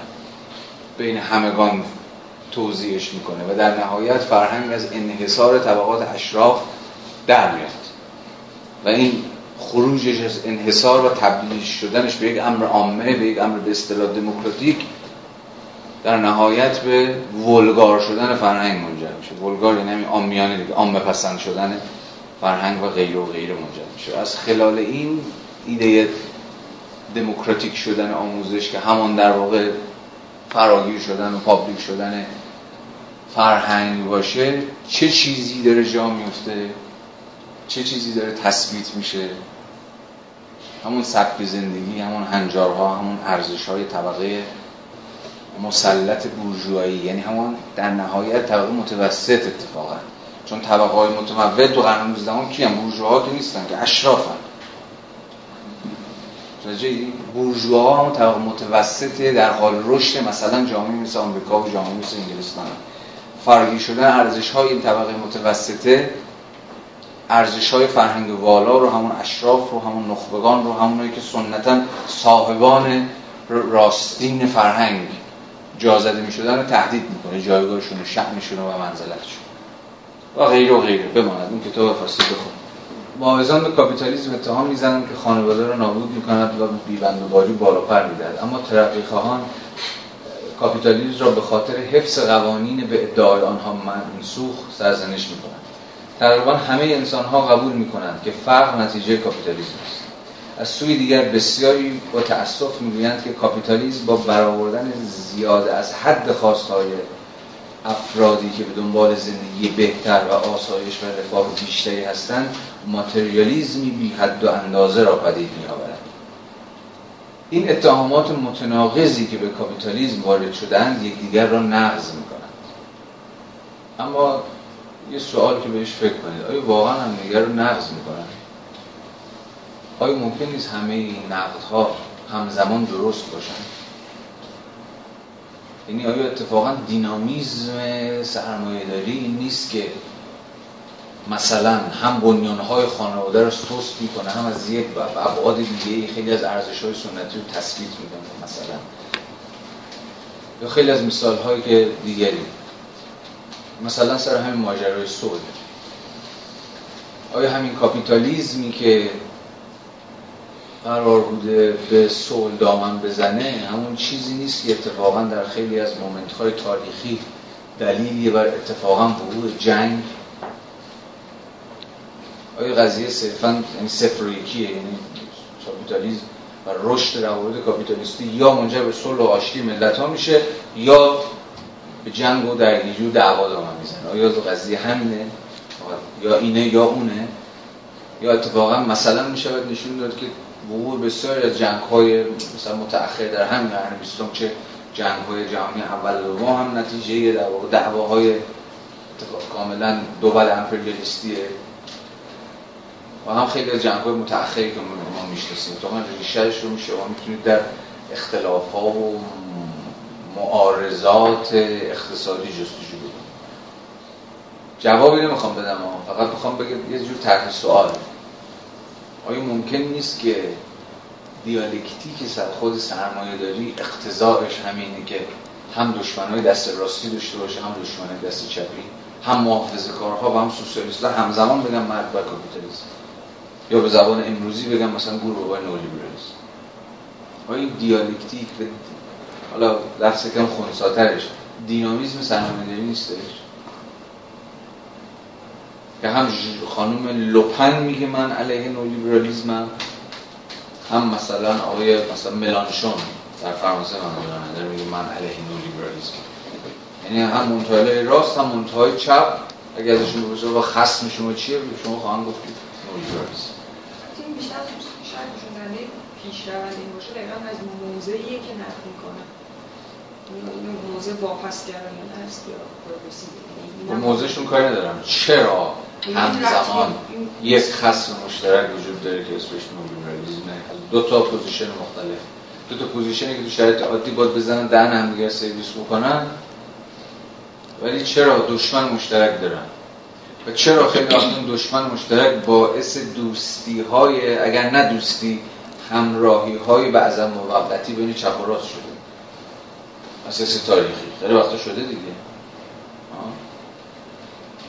حالا به این داستان فکر بکنید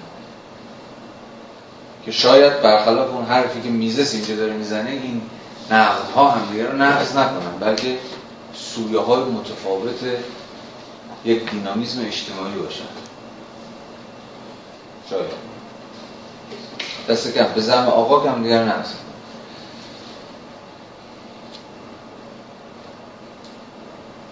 اما این نکته اما این نکته کماکان درست است که افراد اندکی ماندهاند که کاپیتالیزم را به هیچ رو سرزنش نمودند. هرچند کاپیتالیزم نظام اقتصادی تمدن مدرن غربی است اما اندیشه های کاملا ضد کاپیتالیستی و سیاست های تمام کشورهای غربی حکومت می‌کنند. باز دوباره برگشت اون ادعای اولش که الان سرمایه داری کاپیتالیزم در, در شرایط فساد جنگ هیچ هواداری نداره. همه کشورها یه جهان و حالا به اشکال مختلف یا در کسرت سوسیالیسم در بلوک شرق یا در کسرت کینزیانیسم در به جهان آزاد غربی علیه سرمایه داری. حالا با غلظت های کمتر یا بیشتر. هدف از این سیاست های مداخله گرایانه نه حفظ کاپیتالیسم که جایگزین ساختن آن با اقتصادی مختلط است. تصور می شود که این اقتصاد مختلط نه سوسیالیستی است و نه کاپیتالیستی. آن را به عنوان نظام سالسی توصیف می کنند که به یک اندازه از آن دو فاصله دارد. ادعا شده که این نظام میان سوسیالیسم و کاپیتالیسم قرار می‌گیرد و مزایای هر دوی آنها را دارد و از نواقصی که در ذات هر کدام قرار دارد بریست. خب این به اصطلاح راه سوم تا سالها حاکم بود دیگه. این کشورهایی که جوامعی که سعی می‌کردن که راه سوم پیدا بکنن که نه کاپیتالیستی باشه نه سوسیالیستی باشه. خوباشو جدا بکنه بعدشو بذاره کنار بشه مثلا یه نظام تقریبا همه انقلابای بعد از چیز بعد از همه اینا بخش وسیع از این انقلابهای اجتماعی که بعد از جنگ دوم شکل گرفتن با همین ایدئولوژی پیش اومدن. نه شرقی نه غربی. ایدئولوژی نه شرقی نه غربی ایدئولوژی نبود که در سال 1357 ما ابداش بکنیم ما. ایدئولوژی اساسا مثلا کشورهای چی بود؟ غیر متحد شنیدید که همه در ایران برگزار شد. کشورهای غیر متعهد ها میگن چی میگن؟ جنبش عدم تعهد و کشورهای به اصطلاح غیر متحد متحد به چی؟ نه به شرقی یعنی نه به سوسیالیسم. شما متحدی نه به کاپیتالیسم متحدی می‌خوای راه خودت پیش بگیری. اینها به ویژه کشورهایی که با انقلابای ملی گرایانه رهایی بخش شکل گرفتن ایدئولوژیشون اکثرا این بود. ما نوابسته میشیم به مسکو نوابسته مثلا میشیم به واشنگتن. یه راه سوم در پیش می‌گیریم اکثر اینها اقتصادهای به شدت مختلف داشتن. یعنی اقتصاد بخش وسیعش دولتیه. ولی در این حال بازار هم به شکل محدودی هنوز حضور داره. یعنی نه اقتصادشون لسفره نه اقتصادشون در واقع یه جور مداخله گرایی تام به اتکای دولت. یا تلفیقی التقاطی از این دوتا حالا میزس می‌خواد همینو نقد بکنه و می‌خواد جدا بکنه. دو تا سازوکار و دو تا ایدئولوژی رو از هم دیگه. ایدئولوژی سوسیالیسم که کاملا مترادف با امهای بازار. همه چیز در اختیار در واقع نهاد دولت لغو مالکیت خصوصی عمومی کردن یا اشتراکی کردن ابزار تولید و غیره. در برابر یه ایدولوژی دیگه حالا به ما معرفی خواهد کرد اسمش چیه؟ interventionism مداخله گرایی تو مداخله گرایی همین ایدولوژی سوم است که اینجا داره ازش حرف می‌زنه. یعنی دولت حضور داره بخشی از بنگاه ها و نهادهای اقتصادی رو مالکیتشون رو در اختیار گرفته به نام جمع به نام مردم به نام ملت. همون به ذیل پروژه به اصطلاح ملی سازی اقتصاد. ولی فضاهای کسب و کار خصوصی رو هم از خلال مدیوم بازار اونم تازه یک بازار مهار شده یک بازار کنترل شده تا حدی به اصطلاح فراهم کرد روشنه و گفتن نداره که کسی مثل میزیس می‌خواد هر دوتا اینها رو بزنه. هم می‌خواد بگه که سوسیالیزم مزخرف محض به یک نظام ناکارآمد مبتنی بر برنامه‌ریزی متمرکز دولت هم هر شکلی از مداخله گرایی. تنها چیزی که می‌تونه از خودش دفاع بکنه و چنان که ادعا کرد به رشد اقتصادی تولید تولید ثروت بیشتر و در نهایت بهرهمندی بخش بیشتری از جامعه منجر بشه فقط یک چیز اون اقتصاد بی مداخله لسفره در همه حوزه ها یعنی هیچ حوزه رو و تو میزه یه جایی حتی از هایک هم جلوتره. توی اینکه هیچ حوزه ای نیست که دولت حق داشته باشه مداخله بکنه. حالا مثالی که خودش در ادامه خواهد زد اگه خونده باشید چیه؟ حوزه حداقل دستمزد دیگه. مثال جالبی هم هست. باز مثلا هایک تو همین راه بردگی حوزه هایی رو نگه میداره که حالا دولت اوکی حالا این حوزه می‌تونه بیاد یه کارهای یه قانونایی می‌تونه بیاد بذاره یه سیاستایی می‌تونه دنبال بکنه که تو مقدمه که خودش نوشته کی زد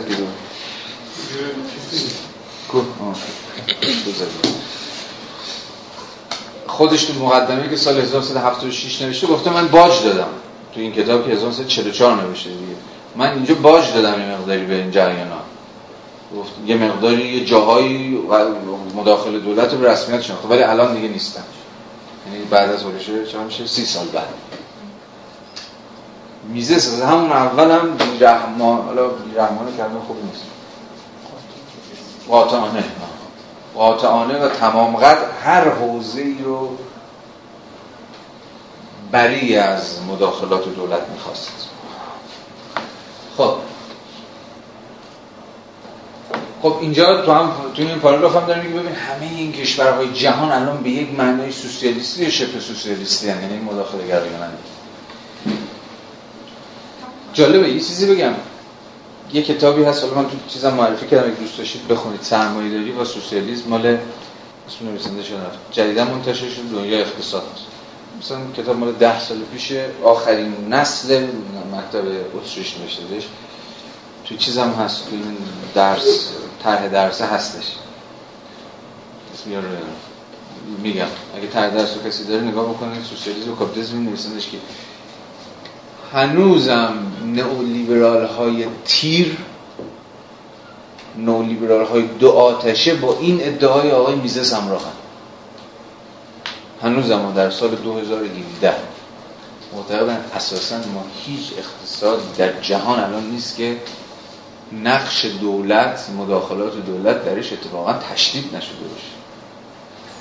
همین کتابی که دارم میگم که خیلی کتاب متأخری هم هست مثلا بررسی می‌کنه سیاست های اقتصادی دولت آمریکا رو. چه در زمان بوش چه در زمان اوباما. و پر مثال مثال های جالبی هم هست مثال دقیق مثلا تا با عدد و رقم. که داره نشون میده سهم دولت در اقتصاد سهم مداخلاتش از حیث چه سیاست گذاری های مالی چه پیشبرد طرحهای اقتصادی اتفاقا و دست بر غذا هی داره بیشتر بیشتر میشه. مثلا دوران اوباما که یه مثال نقضش هم گفتیم مثلا چه نو لیبرالیسمی که اوباما کر داره یادتونه دو جلسه پیش؟ حالا قضیه فقط به این خط نمیشه. خیلی گسترده تر از این حرفاست مجموعه سیاست های دولت اوباما رو مثلا برمیشماره که هیچ معنایی ندارن. جز همون معنایی که آقای میزس در اینجا اسمش رو گذاشته مداخله گرایی این داریم آقا این نولیبرالیزم اصلا خودش یک کلکه. اصلا نولیبرالیزم وجود نداره. اتفاقا چیزی که وجود داره مداخلات بیشتر دولت در اقتصاده. حالا میشه اینا رو یک دو سه ردیف هم کرد. اون کتاب بسیار کتاب مهمی هست چیزی که فقط هم چیز نکرده نظریه پردازی نکرده بلکه در یکایی که این چیزها در یکایی که این کشورها مثالها و مسائل جالبی رو برشون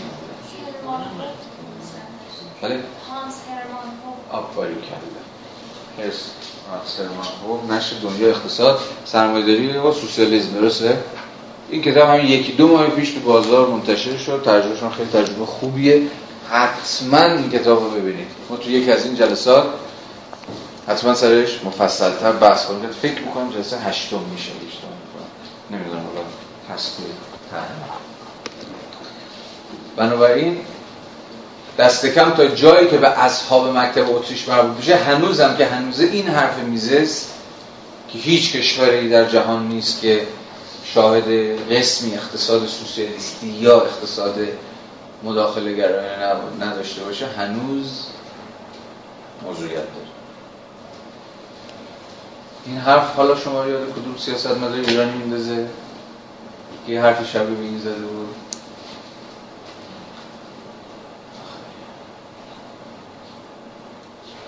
کی گفته بود اقتصاد ایران هنوز سوسیالیستیه؟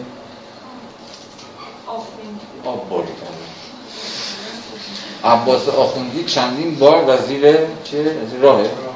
وزیر وزیر راه چندین بار گفته بود که اقتصاد ایران هنوز پر از نه در واقع میراث های سوسیالیستیه مستاقش چی بود؟ سر چی گفته بود؟ سر کدوم نهاد این حرف زده بود؟ حمایت از مصرف کننده حتی یه سازمانی مثل حمایت از مصرف کننده هم به زمان آقایشون بازمانده های میراث سوسیالیسمه و حواستون هست اینا سوسیالیسم چقدر معنی گلگوشاد دست و دلبازانه دارن به کار می‌برن دیگه. برای درک اثرات دخالتگرایی یا مداخله و فهم کارکردهای اقتصاد مختلف باید دو نکته را توضیح دهم خیلی مهمه این دو نکته که به همین بحثی که الان کردیم مربوطه.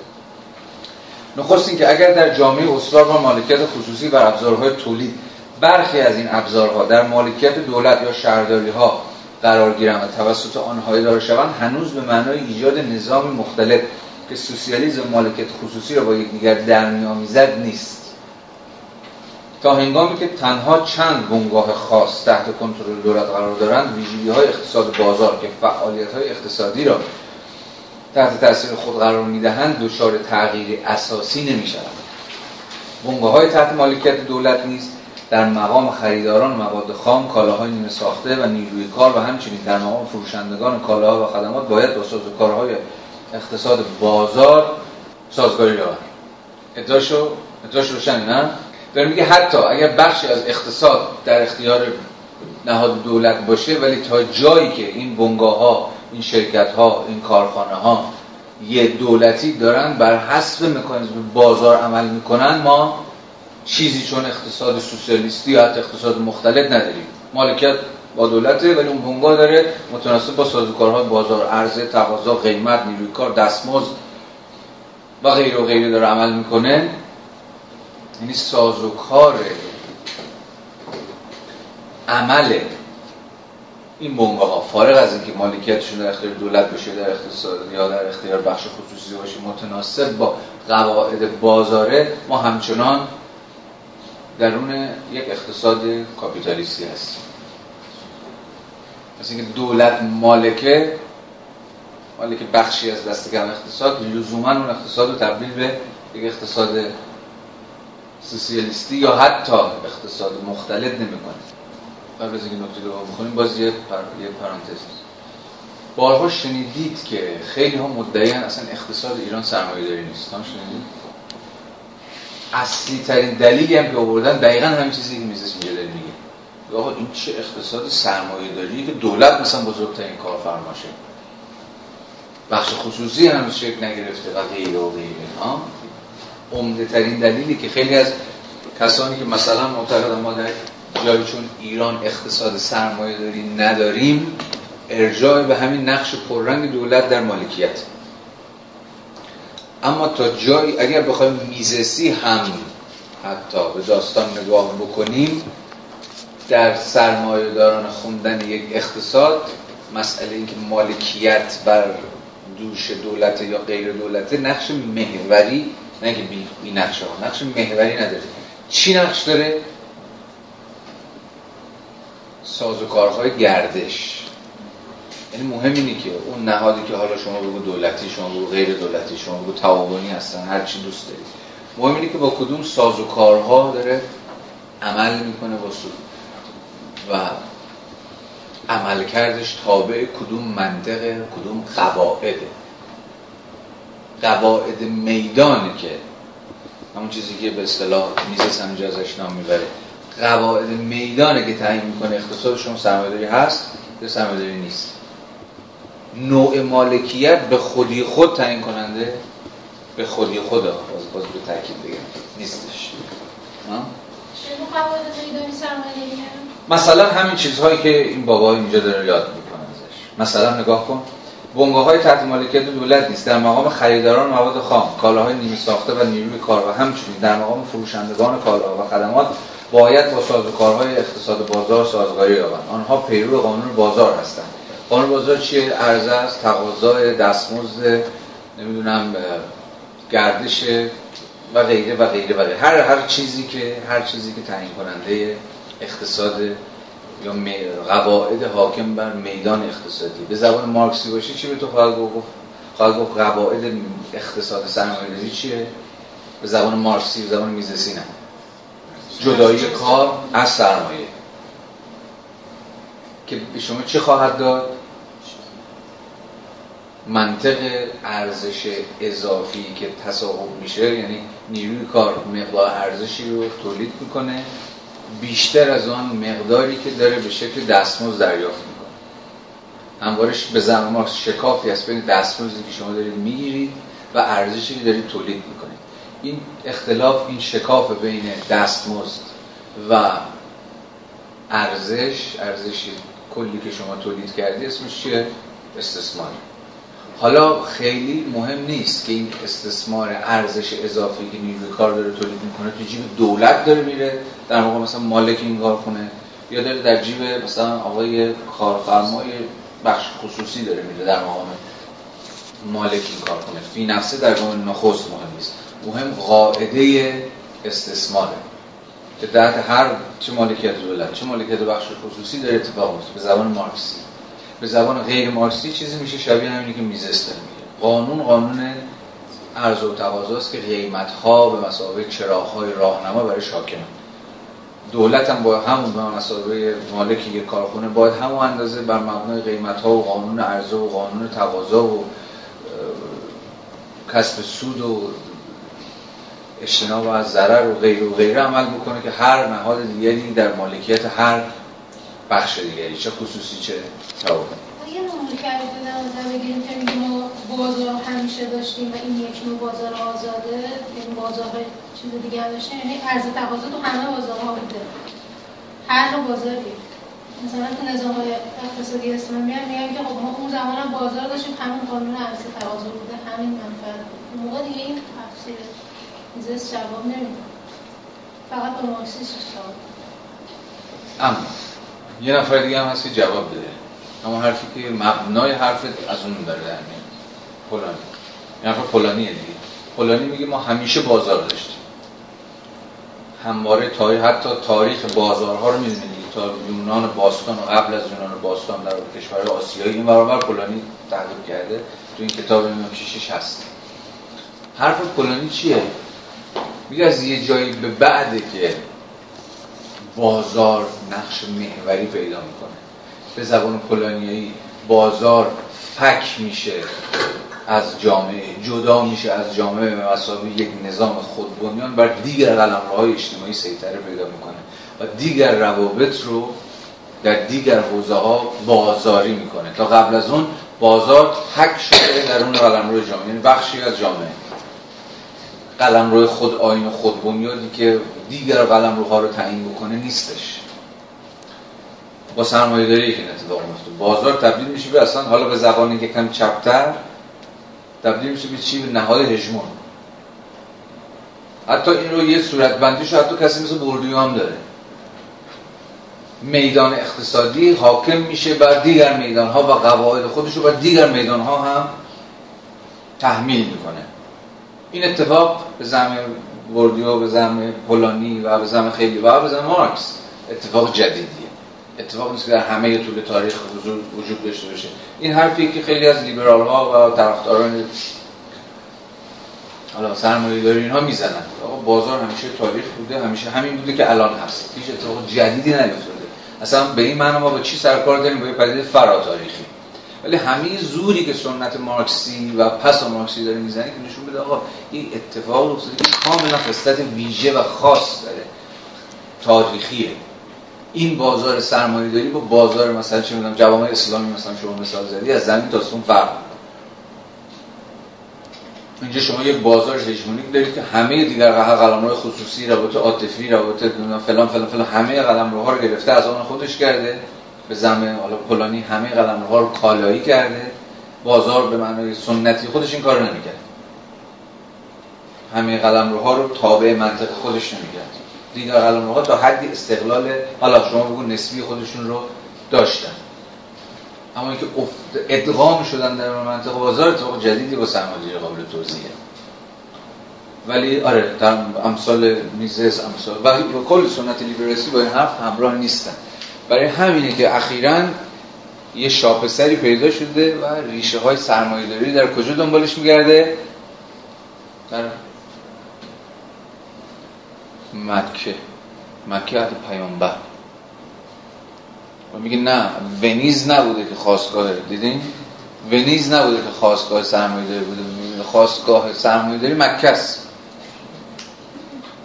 همین شماره فکر می‌کنم اگه اشتباه نکنم سه و چهار نشریه سیاست نامه رو بخونید. یه فصل از اون یه فصل سی سخنرانی از این بابام هست. استاد موسی غنی‌نژاد هم یک مقدمه غرا در دفاع از این که اصلا خیلی ایدئولوژیک دیگه که اسلام و سرمایه‌داری کاملا با هم عجینن. کی گفته اصلا اینا با هم نمی‌خورن؟ خیلی هم می‌خونن و خیلی راست میگه که اسلام با سرمایه‌داری مشکلی نداره. حالا به وجود شیعه. درست داره میگه. اون کاری ندارم همخانی شد ولی تبار تاریخیش رو جالبه. دیگه آقای آقای با مزه هم هست داره میگه اصلا از مکه شروع شده و یه حرفای عجیب غریبی داره می‌زنه. خب این حرفا تو سنت پولانیای مارکسیسم بی‌معناست به یه معنایی. به یه معنای بی‌معناست. به معنی که این بازار از اون بازار نیست. چون با منطق با دو تا منطق متفاوت مناسبات و روابط اقتصادی سر کار حالا نکته دومی که باید توضیح داده شود این است که دو الگوی متعالی اینجا خود این نکته دوم باز دو تا داستان داره. ما دو الگو برای تحقق سوسیالیسم وجود داره که الان صحبتش کردیم. یکی خود سوسیالیسم به معنای متعارفی که ما در بلوک شرق می‌تونیم سراغ بگیریم و یکی هم همین ورژن مداخله گراییه که در اتفاقا کشورهای به اصطلاح غربی شاهدش هستیم. یکی رو می‌توان الگوی مارکسی یا روسی خواند که کاملا بروکراتیک است. یعنی فتح, دو... فتح تام و تمام دولت به دست به اصطلاح انقلابیون و تبدیل دولت اساسا به یک دولت سوسیالیستیه که مالکیت همه ابزارهای تولید رو در اختیار داره و هیچ قلمرویی برای بخش خصوصی باقی نگذاشته. حتی روسیه می‌دونید دیگه دوره کوتاهی که معروف به دوران NEP New Economic Plan از 1921 تا 1925 26 یه 6 7 سالی یا بیشتر کمتر تو دوره که خود لنین زنده بود یه چون انقلاب به بنبست خورده بود و غیره و غیره یه New Economic Plan رو تئوریزه کرد که حدی از مثلا مالکیت خصوصی و فعالیت خروج بورژوایی رو به رسمیت شناخت روسیه بعد از انقلاب. ولی حالا فارغ از این برهه کوتاه ولی الگوی اولی که میزش ازش حرف می‌زنه کاملا متناسب با سوسیالیسم انقلابی که دولت درش به شکل بروکراتیک مالک اعظمه.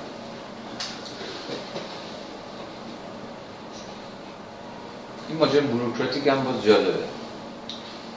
متأسس کیه میزس اینجا؟ سوسیالیسم بروکراتیک. وبر خیلی مهم. به شدت نو, نو لیبرال ها هم میزس هم هایک هم دیگران به شدت تحت در تاثیر وبر به شدت. حالا قراره که یه جلسه روی موضوع صحبت کنیم که من صحبت خواهم کرد. یکی از جاهایی که به شدت متأثرشن ازش عواقب بروکراتیزه شدن اقتصاد سوسیالیستی جدای وبر این بود دیگه. که برخلاف ادعای سوسیالیستا که با انقلاب در واقع مالکیت کاملا رخت رخت برخواهد بست و ما جامعه بی طبقه خواهیم داشت و غیره و غیره ادعای آقای وبر این بود که با انقلاب سوسیالیستی و تملک همه مالکیت ها در ید دولت ما با بروکراتیزی شدن جامعه سر کار خواهیم داشت. یا به عبارت بهتر با دولت بروکراتیک. دولتی که اتفاقا برخلاف فکری که مارکس می‌کرد که سالبه به انتفاع موضوع میشه اگه مالکیت رو برداریم اتفاقا دولت بزرگ میشه. دولت مالک همه چیز میشه. کلی دم دستگاه پیدا می‌کنه هر دم دستگاه حیات تحویل پیدا می‌کنه. اینم مدام هی بزرگ بزرگ بزرگتر خواهد شد و هیچ حد و آخر و تهی هم نداره. به حال نشون به اون نشون که ادعای وبر ادعای بسیار بسیار دقیقی از کار در اومد و مارکس خوشخیال بود بسی فکر می‌کرد اگر مالکیت رو حذف بکنیم دولت هم خود به خود حذف میشه چرا فکر می‌کرد؟ چرا فکر می‌کرد به نظرتون؟ اگر مالکیت رو برداریم دیگه دولت سالا به انتفاع موضوعی از موضوعیت شاید دست میده از مثل لایک وضع طبیعی دیگه وضع طبیعی میشه خاطر حفظ منافع و مالکیت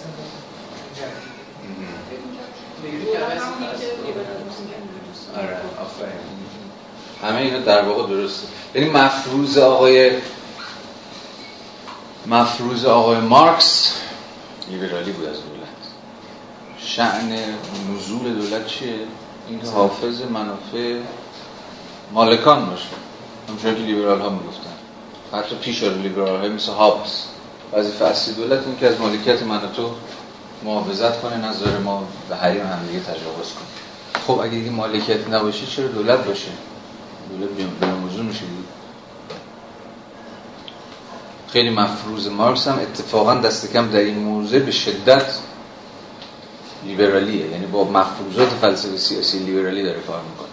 اما چیزی که مارکس نمی‌دید و هم در زمان خودش مثلا با کنین می‌دید با کنین آنارشیست رقیب سیاسی مارکس هم بود بود که آقا این دیکتاتوری پرولتاریاتی که تو داری میگی به دیکتاتوری بر پرولتاریا ختم خواهد شد. حرف با کنین بود دید این اینکه همه مالکیت می‌گیریم به حال دولت باید مرحله سوسیالیسم گذار به کمونیسم دیگه. تو مرحله سوسیالیسم دولت همچنان نقش محوری داره. چرا؟ چون فقط دولتی که ابزارهای قهرامیز داره. و فقط دولتی که به واسطه اینکه ابزارهای قهرامیز داره می‌تونه به شکل قهرامیز مالکیت خصوصی رو ملغا کنه. چون مالکیت خصوصی رو که در واقع مثلا با بفرمایید و خواهش می‌کنم اینا نمیشه ملغا کرد که. نیاز به قهر داره به فرس و فرس رو کی داره؟ فقط دولت. بنابراین تو مرحله سوسیالیسم به اصطلاح کمونیست ها باید دولت رو بگیرن تا از خلال دستیابی به سازوکارهای در واقع به ماشین جنگیش به اون دستگاه قهرامیزش بتونن مالکیت خصوصی ملغا کنن. اما از خلال این ملغا شدن چون که دقایق پیش دیدیم دولت شرایط امکان انحلال خودش رو یعنی بلا شدن خودش رو فراهم می‌کنه و اون محله دیگه کمونیسم آره تحقق پیدا کنه که شما دیگه در محله دولت ندارید. اما اتفاق که افتاد اتفاق بامزدگی که افتاد این به قیمت بسیار جانها تمام شد. این بود که این دولت کنگر رو خورد و لنگر رو انداخت. یعنی خود دولت به مالک بزرگ تبدیل شد و خود دولت مردان در کسبت بروکرات ها به صاحبان منافع تبدیل شدن. که دیگه با هیچ توپی نمی‌شد تکونشون داد. و نه تنها دولت مقدمات انحلال خودش فراهم نکرد بلکه در واقع سنگ بنای تثبیت خودش رو به مسابقه یک دولت مقتدر مرکزگرای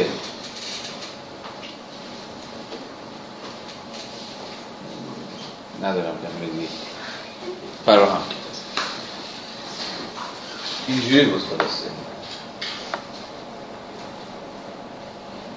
خب یه چیزی پس همون الگوی سوسیالیسم روسی که بروکراتیکه که صحبتش کردیم. در این الگو همان به همان نحو که ارتش یا داره پلیسی مجموعه دولت هستن تمام سازمان های اقتصادی نیز بخشی از دولت خواهند ارتباط تمام کارخانه ها فروشگاه ها یا مزارع با سازمان مرکزی دولتی از جنس همان ارتباطی است که هر یک از دفاتر پستی با اداره مرکزی پست دولت دارد کل کشور یک ارتش واحد کار اجباری را شکل می‌دهد که فرمانده از رئیس دولت است. خب این ورژن اول به اصطلاح سوسیالیسم. حالا تو ورژن دوم میگه که چی؟ الگوی دوم می‌توان آن را نظام آلمانی و اقتصاد کنترل شده خواند. از این لحاظ با الگوی نخست فرق دارد که در ظاهر مالکیت خصوصی و ابزارهای تولید کارآفرینی و مبادله مبادله بازار را حفظ می‌کنند. فلان فلان فلان را حفظ می‌کنند. افراد به اصطلاح کارآفرین خرید و فروش را انجام می‌دهند. دستمزد کارگران را می‌پردازند. قراردادهای بازپرداخت بدهی ها را منعقد می‌کنند و بهره و قسط ها را می‌پردازند. اما به این ترتیب دیگر کارآفرین نیستند. در آلمان نازی این افراد را بهره بردار یا مدیر فروشگاه میخواندن دولت به این افراد به ظاهر کارآفرین می‌گوید که چه چیزی را چگونه تولید کنند با چه قیمتی و از چه کسی بخرند و با چه قیمتی و به چه کسانی بفروشند. این همون جاییه که به زمینیزه دیگه به مکانیزم بازار دیگه کار نمی‌کنه. مکانیزم عرضه و تقاضا مکانیزم قیمت که سازوکارهای خود انگیخته خود بازاره دیگه تعیین کننده نوع چرخش کالاها و تولیدها و گردش ها و غیره و غیره دیگه نیست. همه چیز به اصطلاح امروزی چیه؟ دستوریه. از نرخ بهره و سود و فلان دستوریه تا مثلا قیمت حداقل دستمزد. همه چیز دولت تعیین می‌کنه به شکل اجباری و هیچ در واقع راه خروجی هم وجود نداره. دولت دستور می‌دهد که کارگران رو باید با چه دست باید کارگران باید با چه دستمزدی کار کنند و صاحبان سرمایه باید پول خود را تحت چه شرایطی به چه کسانی بسپارند. مبادله در بازار چیزی جز یک فریب نیست. چون همه قیمت ها دست و نرخ بهره توسط دولت تعیین می شوند تنها در ظاهر قیمت دست یا نرخ بهره هستند و در باطن تنها ارقام و اعدادی در احکام دولت هستند که درآمد مصرف و و استاندارد زندگی هر کدام از شهروندان را تعیین می کسی که تولید را جهت دهی می کند دولت است نه مصرف کنندگان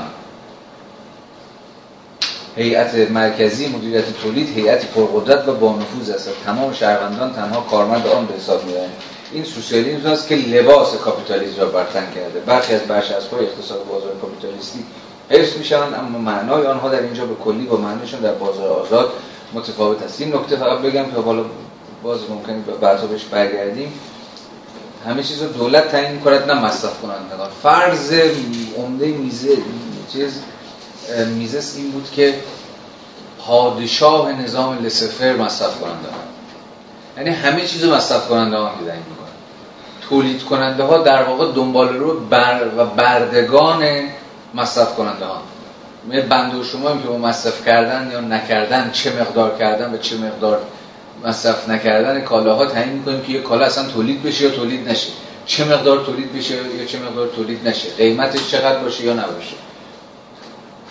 ادعای فهم میزس این بود دیگه. مصرف کنندگان سوژه های مختاری هستن که در بازار تص... واسطه تصمیمی که می‌گیرن در قبال نوع مصرف اندازه مصرف سبک مصرف دوره های مصرف و غیر و غیره تعیین کننده فرایندهای تولیدن.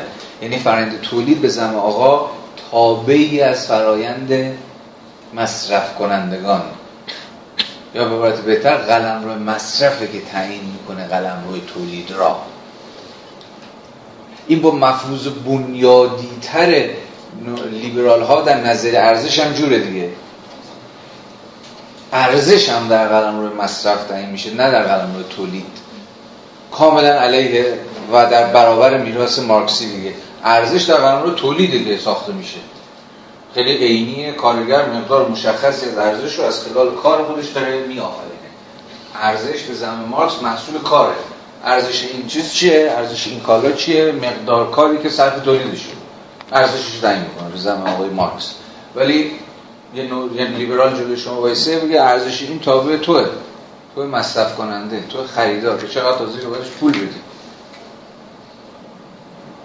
چقدر کار صرف شده هر هزار سال. برای تو خریدار در بازار ارزشی نداشته باشه به مفتم نمی‌رسه بنابراین ارزش چی میشه؟ تو نظریه لیبرالی کاملا سوبژکتیو میشه دیگه. ذهنی میشه. ذهن من مصرف کننده. که چقدر برایش ارزش ذهنی قائلم. برای هر کالایی. ای واسه توی وضعیتی ارزشمندترین کالاها هم فاقد ارزش بشن حالا من نمی‌خوام خیلی راجع نظر ارزش توی سنت لیبرالی صحبت می‌کنیم ولی این خیلی نکته مهمیه. مصرف کنندگان تعیین کنندگان نظم جامعه بازاری هم به زمین میزه زمین های به زمین. خب خیلی چیز گرفته دیگه.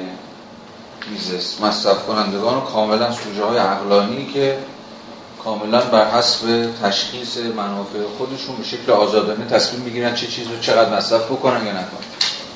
اساسا متوجه هستید دیگه که نظام های, مد...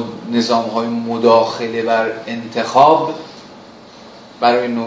لیبرال ها نو لیبرال اصلا مهم نیست. یعنی نظام های مؤثر بر انتخاب. یعنی چی؟ رسانه ها، تبلیغات ها، ایماج ها و غیره و غیره و غیره. اصلا مهم نیست که انتخاب من انتخاب شما چگونه ساخته اصلا بحث چگونگی ساخته شدن انتخاب ها نیست. مسئله اونها چیه؟ مفروض گرفتنه که تو در مقام فرد آزاد انتخاب می‌کنی و انتخابت هم انتخابات آزاده و این یه جورایی پارادایم حاکم بر کل علم اقتصاد دیگه. و این وسط شما می‌تونید تعارضات بنیادی اقتصاد جامعه شناسی رو در بیارید. درسته؟ همین کتاب تازه ترجمه شده بسیار مهم دوستمون بردیو. ساختارهای اجتماعی اقتصاد. حتما این گفتم فکر کنم معرفی کردم گفتم. این کتاب حتما از در کجا پیدا کردید. بخونید. یعنی بگیرید این کتاب من با اجازهتون یه جلسه ای رو می‌خوام حالا اگه اضافه شد که اضافه اگر نه که نه تو همین لابله واسون حتما یه جلسه رو این کتاب بحث کنیم.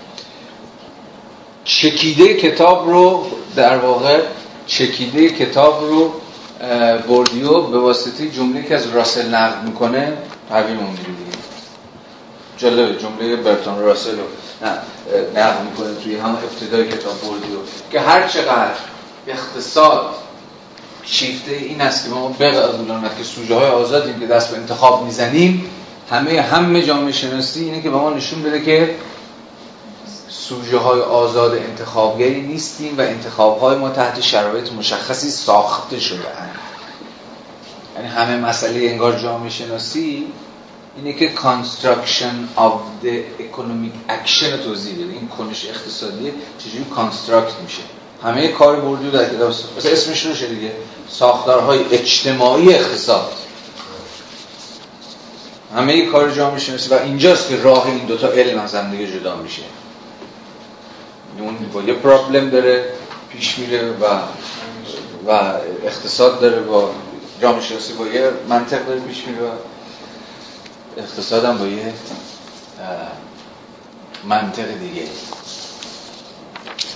کسی چون میزیست با تأکید گذاریش رو قلم روی مصرف کنندگان در مقام سوژه های فردی چنان که می‌بینید اساسا دقدقه چگونه ساخته شدن نداره بلکه دقدقه تمرکز بر خود مفهوم چویس رو داره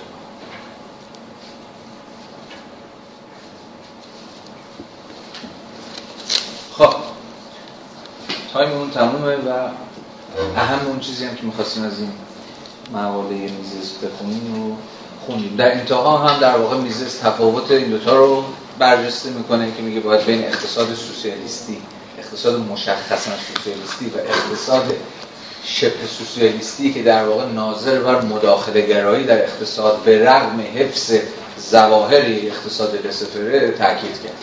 ولی نکته روشن برای میزیس اینه که دست کم زمانی که او داشت مینوشت که چنان که ادعا کردیم امروز هم اصحاب مکتب اتریش و نولیبرال های دو آتشه بر همین باور متفق القول اصرار دارن. هیچ جامعه ای نیست که هیچ دولتی نیست که حد مشخصی از دخالتی در بازار رو پیش نبرده باشه تا جایی که نولیبرالیسم مربوط میشه همه تلاش بر سر همین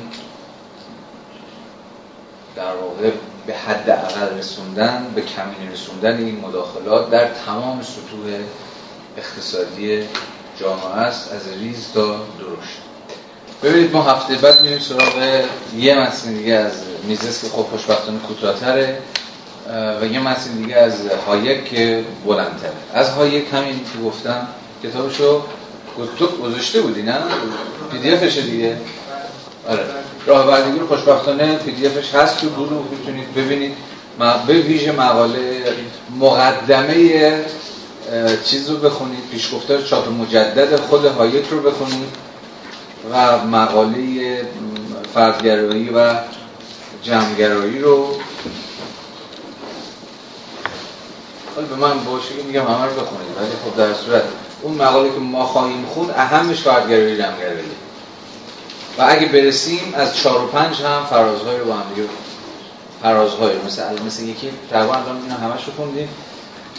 غیر از اون حالا دو پاراگراف نهاییش که ادامه همین خط و میزستش دنبال می‌کرد از اینا پاره هایی پس 3 و 4 و 5 رو اگه خودتون می‌خواید بخونید 3 و 4 و 5 رو بخونید. ما سه رو مفصلتر 4 و 5 رو گزیده در این کلاس خواهیم خوند.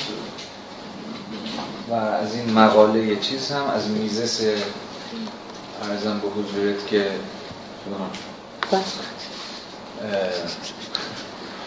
از میزس هم اون مقاله در دفاع از نابرابریش که تو گروه گذاشته اوکی.